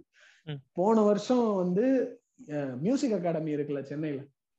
மியூசிக் அகாடமில ஒரே டைம்ல மார்கழி பஜனையும் நடந்துச்சு. மார்கழியில் மக்கள் இசைன்னு சொல்லி இந்த ஒப்பாரி கானா இதுவும் நடந்துச்சு. இது வந்து இத்தனை வருஷத்துல வந்து நம்ம ஊர்ல நடக்கிறதுக்கு சாத்தியமே இல்லாம இருந்த ஒரு விஷயம். அந்த கர்நா அந்த ஃபர்ஸ்ட் ஆஃப் ஆல் அந்த சபால எல்லாம் வந்து கர்நாடக மியூசிக்கை தாண்டி வேற எதுவுமே நடக்காது. அதுவும் மீறி இப்ப ரீசெண்டா என்ன மாதிரினா இந்த லைட் மியூசிக் பேண்ட் மியூசிக் இந்த விஷயங்கள் வேணா நடந்துச்சே தவிர இந்த மாதிரி கானா ஒப்பாரி இந்த கேஷ்லெஸ் கலெக்டிவோட ஒரு ஷோ இந்த மாதிரி ரொம்ப ஒடுக்கப்பட்ட இடங்கள்ல இருந்து வரக்கூடிய இசை ஃபார்முக்கெல்லாம் வந்து அங்க இடமே இல்லாம இருந்துச்சு. இந்த மாதிரி நிறைய பண்ணிட்டு இருக்காரு. இவருடைய ஒரு ஒரு இப்ப அந்த ரீசெண்டா அந்த இன்டர்வியூல கூட அவர் வந்து சொல்லியிருப்பார். பிளான்லாம் இருக்கு பிளான் படி தான் போயிட்டு இருக்குன்ற மாதிரி ஒரு வார்த்தை சொல்லியிருப்பார். அந்த மாதிரி அவர் வந்து அதை ஒரு சும்மா ஒரு சாதாரண ஒரு விஷயமா பண்ணல. ஸோ ரஞ்சித் பண்ணிட்டு இருக்கிறது வந்து உண்மையிலே ஒரு பெரிய விஷயம்ங்கிறத வந்து பதிவு பண்ணணும்ன்றதா மெயினா இந்த எபிசோடோடைய நம்ம பேசணும்னு நினைச்சதுக்கான காரணம். கடைசியா சொல்ல வேண்டிய விஷயம் என்ன அப்படின்னா இவங்க எதுக்கு இதை பேசுறாங்க? இவங்க எதுக்கு இதெல்லாம் வயலண்டா அப்ரோச் பண்றாங்க? எதுக்கு வந்து திருப்பி அடிக்க சொல்றாங்க? இந்த மாதிரிலாம் கேள்வி கேட்காதீங்க. ஏன்னா அவங்களோட கஷ்டம் அவங்களுக்கு தான் தெரியும். அவங்க தான் பேசணும். அதை கேட்க வேண்டியது நம்மளோட பொறுப்பு. கடைசியா யார் சொல்றாங்க அப்படிங்கறத கேட்காதீங்க. என்ன சொல்றாங்கிறத முக்கியமா கவனிங்க. இதுக்கு மேலேயும் நான் இதே மாதிரிதான் பேசிக்கிட்டு திருவேன் அவன் வந்து வன்முறையை கையாளுறான். அவன் வந்து எதிர்த்து பேசுறான்னு பேசிக்கிட்டே திருவீங்க அப்படின்னா அப்புறம் நாங்க பொறுப்பு கிடையாது.